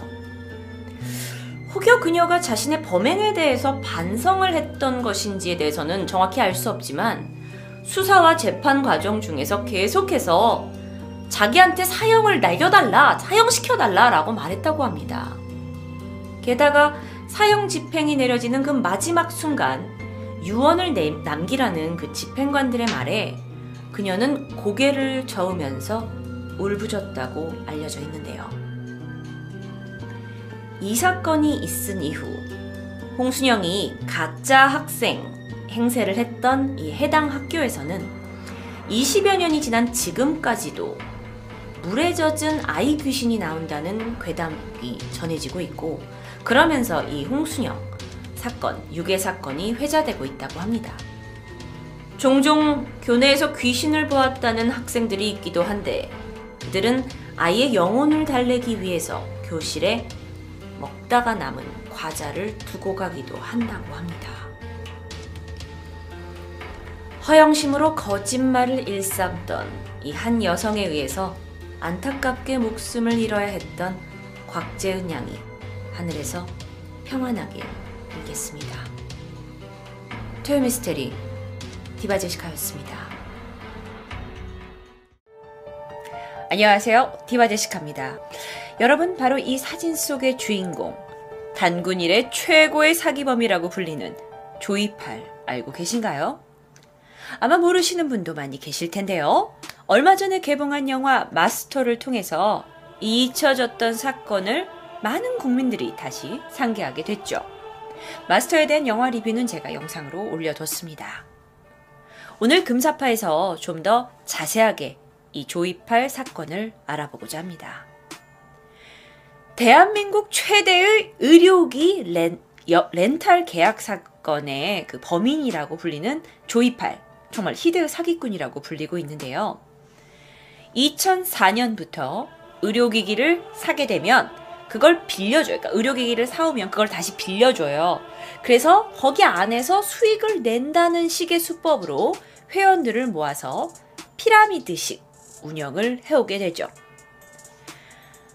자, 그런 다음에는요, 처음엔 이게 사, 실 사람들이 피라미드라고 하면은 당연히 안 속게 되고 저거는 사기야 사기야라고 생각을 될 수 있는데 이상하게도 여기서는 지속적으로 수입금을 계속 사람들한테 지급을 하게 된 거예요. 그러면서 사람들에게 신뢰도를 쌓았죠. 어, 회원을 늘렸고요. 전국에 걸쳐서 수십 개의 법인과 또 49개의 영업센터를 운영을 했대요. 2008년까지 이 다단계 사기로 인한 공식적인 피해자가 몇 명이었는지 아세요? 아, 이거 작은 규모 아니었어요. 무려 24,500명이었다고 합니다. 피해 금액은요? 이게 역대급인데요. 피해 금액이 무려 4조 원. 4조 원. 4조. 그런데 이게 신고되지 않았거나 또는 소송을 포기한 건도 있대요. 그래서 실제로 이걸 다 포함하게 되면 조이팔이 사기친 금액은 훨씬 더 클 것으로 추정하고 있습니다. 자, 그렇다면, 아니, 어떻게 도대체 사기 수법으로 회원을 모을 수가 있죠? 그리고 이, 회, 이 사기에 그렇게 사람들이 쉽게 속아 넘어가나요? 조이팔이 만든 이 비즈니스 모델은요, 투자를 하면 높은 수익을 받을 것이라고 하고는 실제로는 뒤에 가입하는 사람들 있죠. 1년 후에, 2년 후에, 3년 후에 가입하는 사람들한테 받은 돈을 다시 떼어서 먼저 가입한 사람한테 일단 수당으로 주는 거예요. 그렇기 때문에 한동안은 이 투자한 사람들, 초반에 투자한 사람들은 일정량의 수익을 받아 챙길 수가 있었어요. 그래서 나중에 수익금 지급이 좀 늦어졌어. 지체가 되었음에도 불구하고 사람들은 아, 여전히 우리가 초반부터 수익금 잘 나왔으니까 조금만 기다리면 될 거야, 될 거야 라는 기대감이 있어서 신고를 미뤘고요. 그래서 피해는 더 커지게 됐다고 합니다. 단군일의 최대 사기극의 범위 조이팔은 누구인가? 자, 조이팔에 대해서 좀 알아봐야겠죠. 조이팔의 다른 사진을 가지고 왔어요. 좀 가까이서 얼굴을 여러분이 보실 수 있도록요. 자, 조이팔은요, 1957년생입니다. 뭐 우리네 아버지의 나이예요. 경북 영천의 시골에서 태어났고, 최종 학력은 초등학교 졸업이래요. 그리고 학교를 졸업하고 나서 막노동하고 뭐 도박판에서 허드렛 일을 하면서 살아온 것으로 알려져 있습니다. 근데 그 외에도 유통업계 쪽에서 종사를 했었나 봐요. 그래가지고 사실 그쪽 사정을 잘 파악하게 된 거죠. 왜 옛날에 이런 말이 있어요. 유통을 알면 돈이 보인다고. 그러다가 이 본인의 형이 일하던 다단계 업체에서 본격적으로 다단계 사기 수법을 익히기 시작한 거죠. 2004년이 되었습니다. 본격적으로 대구에 BMC라는 회사를 세우기 시작했어요. 이건 의료기 재임대 사업이에요. 어떤 의료기였냐? 골반 교정기, 찜질기, 공기청정기 등등을 가지고 임대 사업을 한 거예요. 렌트 사업을 한 거예요. 근데 이게 이제 여러분이 잘 이해가 안 될 수도 있는데 제가 그건 좀 자세히 설명을 드릴게요. 자, 그런데 투자자들한테 뭐라 그랬냐면 니네가 이 기계들 기구들 사는데 돈을 모으잖아. 그러면 내가 연 이율 무려 35%에 가까운 이자를 지급하겠다고 꼬신 거예요. 그래서 투자가가 점점 모아가는 거죠. 자, 너무 나이가 어린 친구들은 35%면 뭐 많은 거예요, 적은 거예요, 잘 모를 수도 있을 것 같아요. 언니가 설명해 줄게요. 자, 여러분들, 우리가 집에서 렌트하는 게 뭐가 있죠? 정수기, 비대, 공기청정기 같은 거 엄마가 웅진 땡땡 회사에다가 매달 뭐 2만원, 3만원씩 내고 제품 렌트를 하죠. 맞아요. 그거 우리 거가 아니라 렌트해 오는 거예요. 자, 그런데 이 조이팔의 사기 수법은 회원들한테 자자, 우리가 돈을 모아봅시다. 돈을 모아서 이 비싼 기계를 일단 사. 그래서 우리 돈으로 사서 이걸 전국 모텔이나 전국 찜질방에다가 빌려주는 사업을 합시다. 그런데 그 사람들이 우리한테 매달 렌트비를 낼 거예요. 그럼 이 렌트비를 걷어서 내가 투자자들한테 다 나눠줄게요. 라는 얘기예요. 어? 이론만 봐서는 이거 꽤 그럴듯하지 않나요? 뭐 돈 벌 수 있을 것 같아요. 솔직히 여기까지만 들으면 돈 벌 수 있을 것 같아요. 그래서 이런 식으로 한 사람당 440만 원을 투자하라고 한 거죠. 자, 그러고 나서 다른 이제 사람들한테 이제 렌트해 준 사람들한테 12만 원의 돈만 받고 어 그걸 내가 이제 1년 동안 모으면 120만 원이 되는 거예요. 그러니까 440만 원을 내가 붓고 1년 만에 120만 원을 찾아오니까 35%의 수익이 난다는 거죠. 자, 혹시 어린 친구들 이해하기가 힘들어. 난 숫자 좀 약해. 그러, 나도 약해. 그래서 설명을 하면 100만 원을 여러분이 나한테 줘요. 그러면 내가 여러분한테 35만 원을 1년마다 줄게요. 그럼 여러분 줄래 안 줄래요? 헉! 100만 원만 갖다 맡기면 35만 원 주면 두 번째 달에는 70만 원, 세 번째 달은 105만 원이에요. 세 번째 연애는 그러면 나한테 100만 원 주고 3년만 기다리면 그 원금을 여러분이 다 가져갈 수 있는 거니까 이거 완전 말도 안 되는 고수익인 거예요. 그쵸? 그러니까 사람들이 여기 혹하게 되는 거죠. 그래서 이런 사기 수법으로 수많은 사람들을 모을 수가 있었어요. 그리고 실제로 돈도 지급을 하니까 사람들이 더 믿음이 생기게 되는 거죠. 아, 자, 35%에 대해서 여러분이 감이 안, 자, 안 오실까봐 당시 은행 이자는 3.75%였어요. 3.75% 2004년 당시에 그 얘기는 뭐냐면 여러분이 은행에다가 100만 원을 갖다가 넣어놔요. 그리고 1년 동안 쭉 넣어놔. 그렇다면 1년 후에 붙는 이자는 37,500원이에요. 1년에 넣어다 37,500원인데 너한테 35만 원을 준대. 그럼 하겠어 안 하겠어? 하고 싶죠. 그렇게 되는 거예요. 이런 걸 전형적인 이제 폰지 수법이라고 한대요. 근데 이 폰지 수법과 피라미드까지 합쳐져서 사기 수법을 벌인 거죠. 자, 그렇다면 또 궁금한 게 있어요. 사람들이 속았어요? 네? 사람들이 조이팔한테 왜 다 속았어요? 안, 안 속을 것 같은데 이거는 사기고 그래서 왠지 조이팔한테 안 속을 것 같은데 왜 그렇게 사람들이 이 피라미드와 폰지 수법에 속아 넘어갔나요? 자, 조이팔은요, 굉장히 언변에 뛰어난 사람이라고 합니다. 그래서 멋들어진 사업 설명을 하고 정말 여러분한테 정말 고수익이 돌아가는 것처럼 설명을 해주고 게다가 친화력까지 뛰어난 거예요. 그러니까 사람이 좋아 좋아 보이는 거야. 어우, 저 사람 참 괜찮다. 이런 인상을 주는 거예요. 그 사람들이 믿기 시작하는 거죠.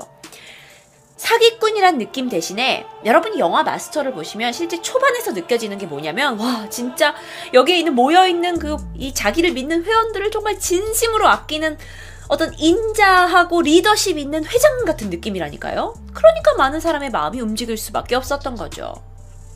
그런데 그랬던 그가 이번엔 좀 더 대담하게 자신의 사업의 영역을 확장해 나갑니다. 그게 뭐였냐면 바로 이거예요. 자, 이 사진은 제가 그것이 알고 싶다에서 가져왔습니다. 자, 이 자기가 처음 세웠던 BMC라는 회사 있죠. 여기 지금 제일 꼭대기에 있는 거 보이시죠? 이 BMC라는 회사 말고도 여러 유령 회사들을 세우기 시작해요. 요 밑에 있는 게 다 유령 회사예요. 그래서 이 사기 인각을 전국적으로 확대해 가는 거죠. 유령 회사로 어떻게? 이 유령 회사만 당시 만들어진 게 80개가 넘는데요. 그런데 의료 그전에는 의료기만 렌탈했잖아. 근데 이제는 그것뿐만이 아니라 뭐 예를 들어서 부동산, 임대, 환경 사업, 관광 레저 사업이라는 정말 그럴듯한 그럴듯한 아이템을 가지고 사람들을 막 모아 나가면서 규모를 엄청나게 불리는 거죠. 여러분 보통 시골 할머니들이 잘 속는 다단계가 뭐냐면 뭐 옥장판, 뭐, 뭐 그런 거 있잖아요. 뭐 말도 안 되는 막 몸에 좋다는 거. 근데 이건 그게 아니라 뭐 환경 사업에 뭐 관광 사업이니까 사람들이 음 이거 진짜 사업이 잘 되나 보다 하고 믿는 거죠. 자, 이렇게 점차 확장하고 있는 조이팔 세력을 경찰이 눈치채게 됩니다. 그리고 2008년 수사에 착수하게 되죠. 그리고 나서 10월 말 회사를 압수수색하게 되면서 본격적으로 수사가 진행됩니다. 그렇다면 이 사기 행각이 이제 끝을 보게 되는 걸까요? 아니요. 사실 조이팔은요, 이 모든 것에 자신의 수작이 들어가 있어요. 이미 대구 경찰서에서 수사를 시작하기 이전에 충남의 서산 경찰서에서 이 조이팔의 사기 행각을 낌새를 챈 거예요. 그래서 조이팔의 전산실을 찾아라. 전산실만 찾으면 여기에 우리가 중요 증거들을 가져올 수 있어서 얘를 고소할 수 있다. 라고 이제 수사를 시작을 했는데 문제가 뭐냐면 조이팔이 이걸 다 눈치챈 거예요. 그러면서 조이팔이 점점 점점 자신을 향한 이 수사망이 좁혀오니까 아, 이 다단계 사업 이거 안 되겠다. 이거 힘들겠다. 라고 판단을 하게 된 거죠. 자, 그래서 어떻게 했냐? 자신의 오른팔이었던 강태용이란 자가 있어요. 제가 사진으로 보여드릴게요. 자, 강태용이 바로 어, 부사장급이었죠. 자신의 오른팔이었고요. 자신의 오른팔인 강태용을 이용해서 그동안 이제 접대를 하면서 막 뇌물을 줬던 이 대구 경찰이나 각종 뭐 공권력의 이 위에 사람들 있지? 이 사람들한테 연락을 하기 시작합니다. 그래서 실제로 대구 경찰서가 이 사건을 맡아서 조이팔의 회사를 덮쳤을 때는 이미 전산실에 중요한 증거가 다 없어졌어요. 이미 다 폐기 처분한 거예요. 그럼 조이팔은요? 조이팔 또한 이미 수색 전에 도주했죠. 그런데 문제는 뭐냐면 여기에 대구 경찰서도 이미 다 뇌물을 너무 많이 받아먹은 거야. 그러다 보니까 실제로 회사를 뒤졌고 조이팔은 없어졌는데도 불구하고 조이팔에 대한 지명수배나 추적이 굉장히 늦게 진행이 된 거죠. 자, 사건이 점점 더 답답해집니다. 그쵸? 그래서 조이팔과 그 외의 사람들은 이제 공개 수배가 내려지는데 여기서 더 충격적인 게 있어요. 뭐냐면 대구 경찰청뿐만 아니라 검찰에게까지도 조이팔을 도운 관계자들이 있었다고 해요. 검찰 서기관, 그 다음에 어, 부장 검사, 또 검찰 간부 출신의 많은 변호사들이 아, 많진 않다 두세 명이다. 변호사들이 이 조이팔이 이 공권력의 내부에다가 자신의 사람들을 심어 놓은 거죠. 그러니까 조이팔이 쉽게 잡힐 수가 없는 거예요. 조이팔이 만들어 놓은 사기 이 회사도 중간에 검찰 조사 없이 그렇게 잘 운영이 될 수 있었던 거고요. 자, 그럼 이게 어떻게 가능했냐? 자, 조이팔이 상당히 머리가 좋다고 해요. 2004년에 이 사업을 시작했어요. 근데 시간이 지나면서 점점 잘 돼요. 돈도 많이 모이고요. 2006년쯤 됐을 때 자신의 오른팔이었던 강태용으로부터 각종 뇌물을 주고 내가 이제 대접을 해주면 우리를, 우리 회사와 조이파를 보호해줄 수 있는 인물들을 찾아내고 그걸 우리 편으로 만들어내라고 명령을 하게 된 거죠. 물밑 작업하는 거죠. 그래서 실제로 이 강태용에 의해서 대접을 받고 또 뇌물을 받았다라고 한 사람이 누구냐면 나중에 붙잡혔지만 바로 이 사람이에요. 이 사람이 누구냐면 김광준 전 서울 고, 고검 부장검사예요. 실제로 얘는 오른팔이었던 강태용의 고교 동창이라고 합니다. 우리가 생각하는 사기꾼이라고 하면 나쁜 놈이에요. 나쁜 놈은 경찰이나 검찰과 손잡는 게 아니에요. 그런데 이 나쁜 놈 조이팔은 이미 윗, 윗손들과 손을 잡고 사기 행각을 벌이고 있었던 거죠. 그러니까 희대의 그 수많은 금액을 그렇게 순조롭게 사기쳐서 도망갈 수 있었던 거고요. 지금부터 이 이야기가 정말 흥미진진합니다. 결국 이렇게 굉장히 허술하고 또 늑장 부린 수사로 조이팔은 결국 2008년 12월 8일 충남 태안에서 중국으로 도주하게 됩니다. 어? 근데 아까 수사를 펼친 거는 그 전인데요. 바로 도주한 건 아니었어요. 네. 바로 중국으로 가진 않았고요. 국내에 숨어 있었어요. 그러다가 중국으로 밀항을 시도하다가 결국 12월 8일 날 나가게 된 거죠. 그런데 문제는 뭐냐면 이 도주에서도 오히려 경찰 관계자의 도움을 받았다는 거죠. 잠깐만요. 근데 여기서요. 어, 제가 지금 여러분께 이제 경찰 비리에 대해서 말씀을 드리는데 이건 소수의 경찰관 또는 검찰의 복장 터지는 이 행동으로 인해서 대한민국에 있는 모든 경찰을 폄하할 수는 없습니다. 아시죠? 여러분의 거친 댓글은 사양합니다. 사회 각기각층에는 아직도 이 비리로 물든 분들이 많이 계세요.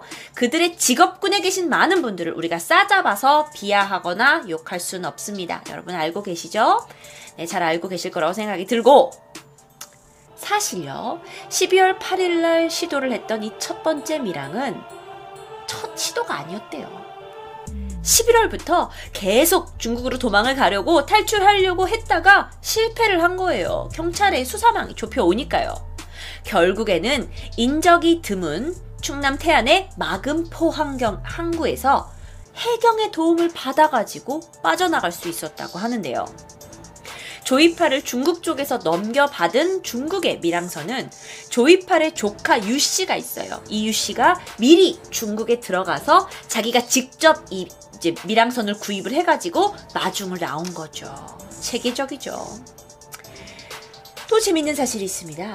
조이팔이 마지막으로 이렇게 미랑을 한 것은 바로 12월 9일이었는데요. 아, 12월 8일이었는데요. 8일.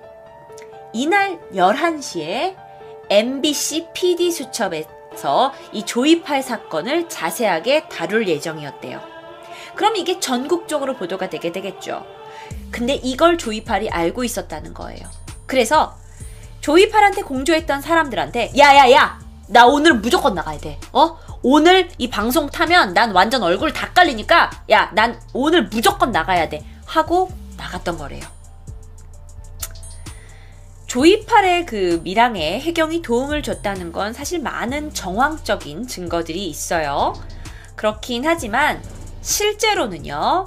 이 그때 조이팔이 타고 나간 배를 몰아주고 공조한 양식업자가 한 분이 계세요. 박 씨라고. 이 박 씨만 처벌을 받았고 해경은 이 사건에 관련돼서 아무런 책임도 지지 않았다고 합니다.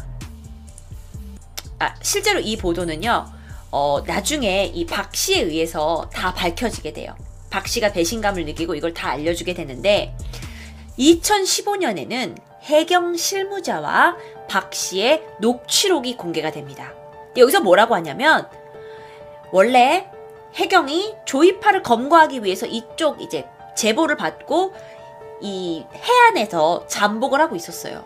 그런데 이 해경의 경비정 서장이 오더니만은 야 철수해 철수해 여기 없어 없어 하고 철수하라고 지시했다는 거예요. 당시 이 서장은 작전이 실패해서 어, 직위가 해지됐어요. 그리고 나서 넉 달 동안 쉬고 나서 다시 강, 지금은 강원 지역에 근무하고 계신다고 하네요. 그러니까 뭐냐면 해경이 도와주고 사실 별다른 무슨 벌을 받거나 그렇진 않은 거예요. 이 모든 사항은 물론 저희가 뭐 이건 뉴스에서 어떻게 나오게 됐냐 박 씨를 통해서 알게 됐어요. 원래는 해경이 박 씨 네가 우리한테 제보를 해주면 너 우리가 잘 풀어줄게라고 했는데 구속되고 나서 해경이 이 박 씨한테 아무런 조치를 취하지 않은 거죠. 그래서 박 씨가 이제 이제 좀 짜증이 나가지고 자기가 어 조이팔한테 도움을 준 거를 이제 뭐지 증언을 하게 되면서 그 도움을 준 해경 간부하고 검찰 관계자들의 대화를 녹음하고 이 사건 전황을 실토하게 됐고 그리고 나서 풀려나면서 이제 그것이 알고 싶다를 통해서 제보를 하게 돼서 이게 이제 전 국민이 알게 됐죠. 자, 그렇다면 해경은 왜 그를 도왔을까요? 머니죠. 돈이죠. 돈을 받았던 거죠. 실제로 양식업자였던 박 씨도 만원권으로 현금 7천만 원이 든 돈가방을 조이팔로부터 받았다고 해요. 중국으로 밀항시켜주는 조건으로요. 자, 그 다음부터 사건이 어떻게 진행되는지가 아주 흥미진진합니다. 2009년 4월 조희팔 일원 중 임원 2명, 그리고 센터장급 13명이 국내에서 구속됩니다. 이 사람들은 조직을 대표하고 있거나 또는 관리하던 사람들이었는데요. 이 사람들 증언에 의하면 아이 난 몰라요. 아 나 회사에 대한 모든 거는 다 조이펄한테 보고했어요. 우린 지시에 따랐을 뿐이야.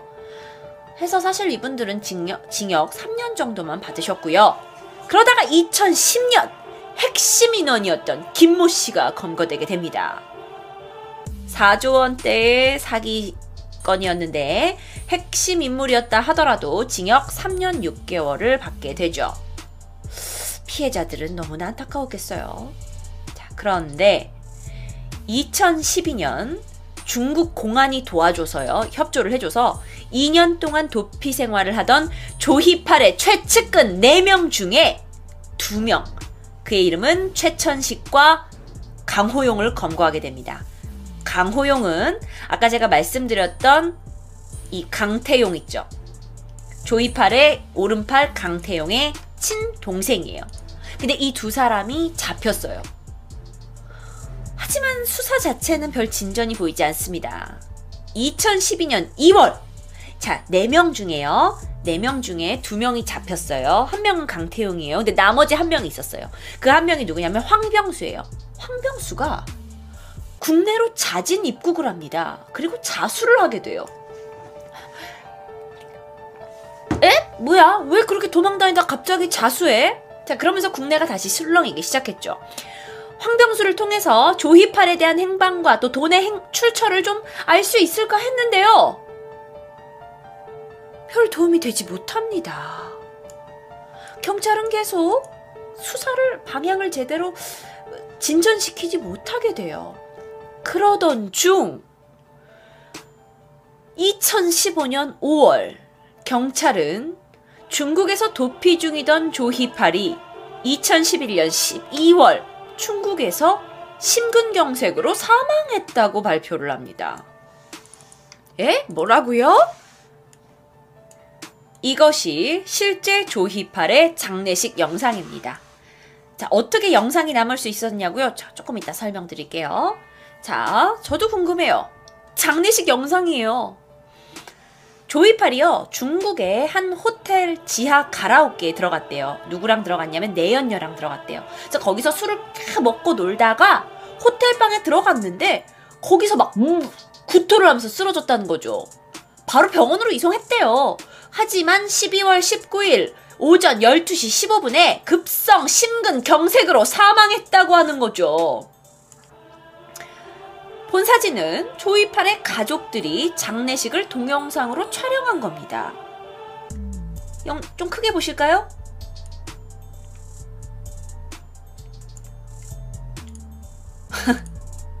그런데 여러분, 뭔가 이상하지 않으세요? 뭔가 이상하죠? 뭔가 이상해요. 뭐냐면, 일반 사람들은요, 장례식장을 동영상으로 남기지 않아요. 여러분 장례식 가서요 시체 앞에 두고 동영상 찍은 적 있어요? 아무리 내가 사랑하는 가족이 죽었다 한들 그걸 마지막 순간을 남겨놓고 싶어서 여러분 동영상 찍은 적 있어요? 아니, 도대체 어떤 사람이 그 상황에서 카메라를 들이대냐고요. 그리고 저 사진관, 이 사진 안에 유리관 속에 이 남자는 정말 조이팔일까요?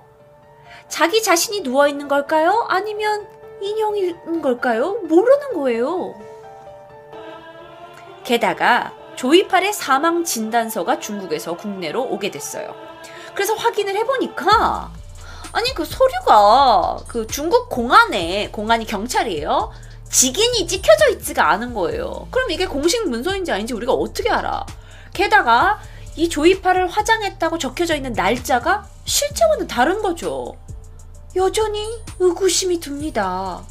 아, 아 그렇다면 방법이 있어요. 조이팔의 유골 DNA 검사를 하잖아요. 그 DNA 검사를 해서 그게 매치가 되면 이건 조이팔이 죽은 거잖아요. 맞아요. 맞는데 조이팔 가족이 그 유골을 넘겨줬는데 그게 화장을 해가지고 거의 다 탔어. 그래가지고 그 유전자 감식이 안 된대. 불가능하대. 그래서 우리는 유, 얘가 조이팔인지 아닌지 몰라요. 자, 이러면 이쯤 되면 많은 사람들이 이제 조이팔이 정말 죽은 것이냐 아니냐 의심할 만하죠. 자, 그럼 궁금해하셔서 제가 사진을 큰 걸로 바꿔보겠습니다. 조금 섬뜩합니다, 여러분.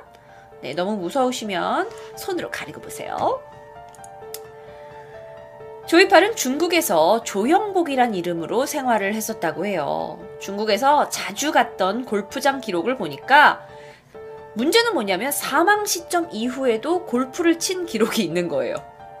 어, 실제로 요거는 한 TV에서 이제 조사를 했던 건데요. 자, 요게 이제 그 화면의 캡처본인데요.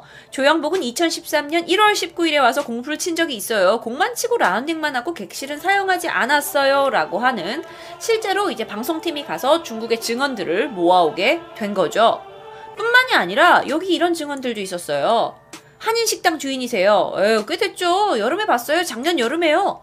이 사람을 봤다는 증언들도 있고요. 가장 결정적인 증거는 뭐였냐? 조이팔의 조카가 누군가와 통화를 하는 녹음 기록이 발견됐어요. 그런데 어, 이걸 그것이 알고 싶다, 그것이 알고 싶다 팀에서 입수를 해서 들어봤더니 대화 내용에는 아, 야, 아, 삼촌이 화 많이 냈잖아. 하는 발언. 마치 조이팔이 지금 살아있는 것과 같은 그렇게 유추할 수 있는 표현들이 이 녹음 기록에 들어 있었다는 거죠. 근데 이후에도요, 중국, 그리고 동남아, 그리고 필리핀에서 그를 목격했다는 제보가 계속 들어오고 있습니다. 그래서 여전히 지금까지 조이팔은 생존해 있을 거다라고 하는 그 가능성에 많은 사람들이 믿고 있는 거고요. 뭐 심지어 이런 얘기도 있어요. 성형수술을 완벽하게 했다. 평소에 몸에 권총을 지니고 다닌다 하는 이야기가 있다고 합니다. 어, 시간은 이렇게 흘러서 2014년 검찰은 조이팔의 1200원대 은닉 재산을 확인합니다. 그러니까 조이팔이 밀항할 때 많은 돈을 중국으로 가지고 갔죠. 그래서 중국에서 호화 생활했죠. 그런데 그 돈을 한꺼번에 가져갈 수는 없었나 봐요. 1200원대의 은닉 재산을 발견하게 되는데요. 그 재산의 규모가 이건진 정확하게 모르겠어요. 근데 이게 이제 어떤 재산들이 있었냐? 다단계 사업 당시 2008년에 37억 원짜리 부곡 로얄 호텔, 31억 원짜리 동두천 슬러지 공장 부지, 126억 원어치의 누리마루 백화점, 20억 원대의 부산 요트, 38억 원대의 대구 수성구 웰빙 건물 부지들. 국내에 사놓은 자산들이 좀 있겠죠.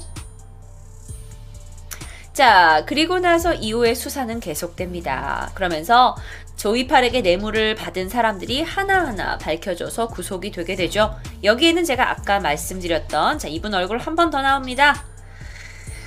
전 대구지방경찰청 총장 권모 씨도 있었고 경위 김모 씨, 경사 정 씨 등도 있었죠. 사건은 계속 진행이 됩니다. 2015년이 되면서 검찰은 이 조이팔의 수익금을 은닉한 혐의, 그러니까 숨겨준 혐의로 조이팔의 아들을 구속하게 되는데요. 아들뿐만이 아니라 당시 55세의 내연녀 김 씨도 구속하게 되죠. 조이팔의 아들은 징역 2년을 선고받습니다. 2015년 12월 조이팔의 최측근 중 가장 마지막 한 명 바로 이 사람이 살아 있었어요. 강태용이죠. 강태용이 국내로 송환됩니다. 중국으로 도피한 지 7년 만이었어요. 그런데 알아보니까 중국에서 꽤 화려한 도피 생활을 했던 것으로 알려졌고요. 그에 따라서 강태용이 숨겨뒀던 재산도 상당할 것으로 보여지죠. 경찰이 수사에 착수했다고 하고요. 자, 그런데 여전히 국민들이 궁금한 것 또는 피해자들이 궁금한 건 그래서 조이팔은 왜냐면 이 사건이 만약에 정말 주범인 조이팔이 죽은 거라면 이 사건이 이렇게 흐지부지 끝나버려요. 그게 피해자들한테는 가장 걱정이 되는 거죠. 조이팔 얘는 죽었냐 안 죽었냐는 거예요. 하지만 2016년 6월 검찰은 조이팔이 도피 생활 중 사망한 것으로 결론을 짓고 공소권 없다고 처분을 하게 됩니다.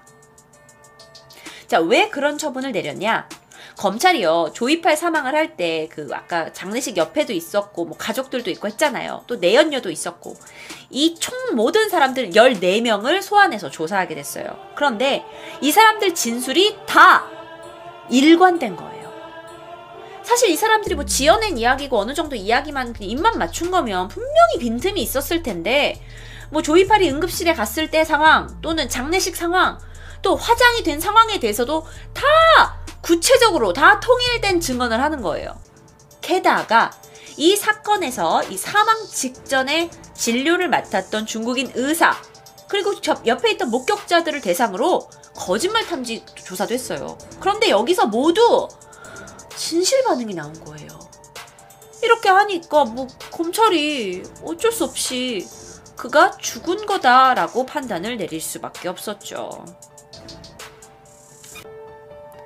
조이팔은 사기를 쳐서 모은 돈으로 보통 뭐 고급 외제차를 사거나 또는 골프를 하면서 아주 호화스러운 도피 생활을 즐겼다고 합니다. 근데 반면에 피해자들은요? 바로 이분들이 피해자 모임입니다. 아, 피해자분들은요, 이 늑장 수사에 발만 동동 굴렀고, 잃어버린 돈 앞에서 망연자실할 수밖에 없었죠. 하지만, 여전히 조이팔 사망 부분에는 이들은 믿을 수 없는 미스테리한 부분이 아주 많이 있고요. 그를 목격했다는 이야기는 아주 많이 발견이 됩니다. 대구 수성구에서 그 사람을 보고 이름을 불렀는데 황급히 도망갔다는 이야기도 있고요. 부산의 한 커피숍에서 봤다는 이야기도 있고요. 중국에서는 어, 중국에서 봤다는 이야기도 있고요. 또한 더 신기한 건 중국에서 이 조이팔의 옆에서 그러니까 보디가드처럼 이 신변 경호를 맡았던 사람이 있대요. 근데 그 사람이 여태까지 국내에 들어오지 않는 거예요. 어, 이상하잖아. 중국에서 조이팔 죽고 그랬으면 너도 국내로 들어와야 될 거 아니야. 니네 가족 다 여기 있는데. 근데 이상하게 이 사람이 들어오질 않아. 그러니까 여전히 피해자들은 거 봐라. 최측근들을 다 경찰에 잡혔지만 결국 신변 보호하는 사람은 옆에 있지 않냐. 아직 산 거다라고 세- 생각을 하고 있는 거죠. 자, 조희팔 사건 피해자 모임이 있습니다. 바른 가정 경제 실천을 위한 시민연대 비실련이라고 부르는데요. 비실련에 따르면 조 씨의 공식 사망 발표 이후에도 중국 그리고 라오스에서 여전히 그를 목격했다는 사람들이 있대요. 주로 골프장에서 많이 노출된다고 하네요. 이렇게 생존 제보, 게다가 경찰의 늑장 미흡 수사. 여전히 궁금증이 많은데요. 조이팔은 정말 살아있는 걸까요?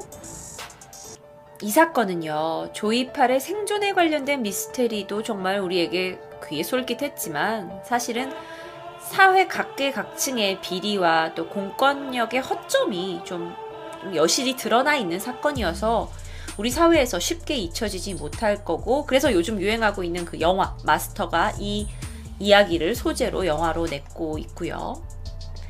사실 이렇게 조이팔 이야기만 들어보면 게다가 영화로 만들어지고 이러면 그냥 우리는 한번 훗 웃고 와 저런 사람도 있어? 하고 넘어갈 수 있습니다. 하지만 제가 여러분께 피해자 한 분을 이야기해 보려고 해요. 이순양 씨.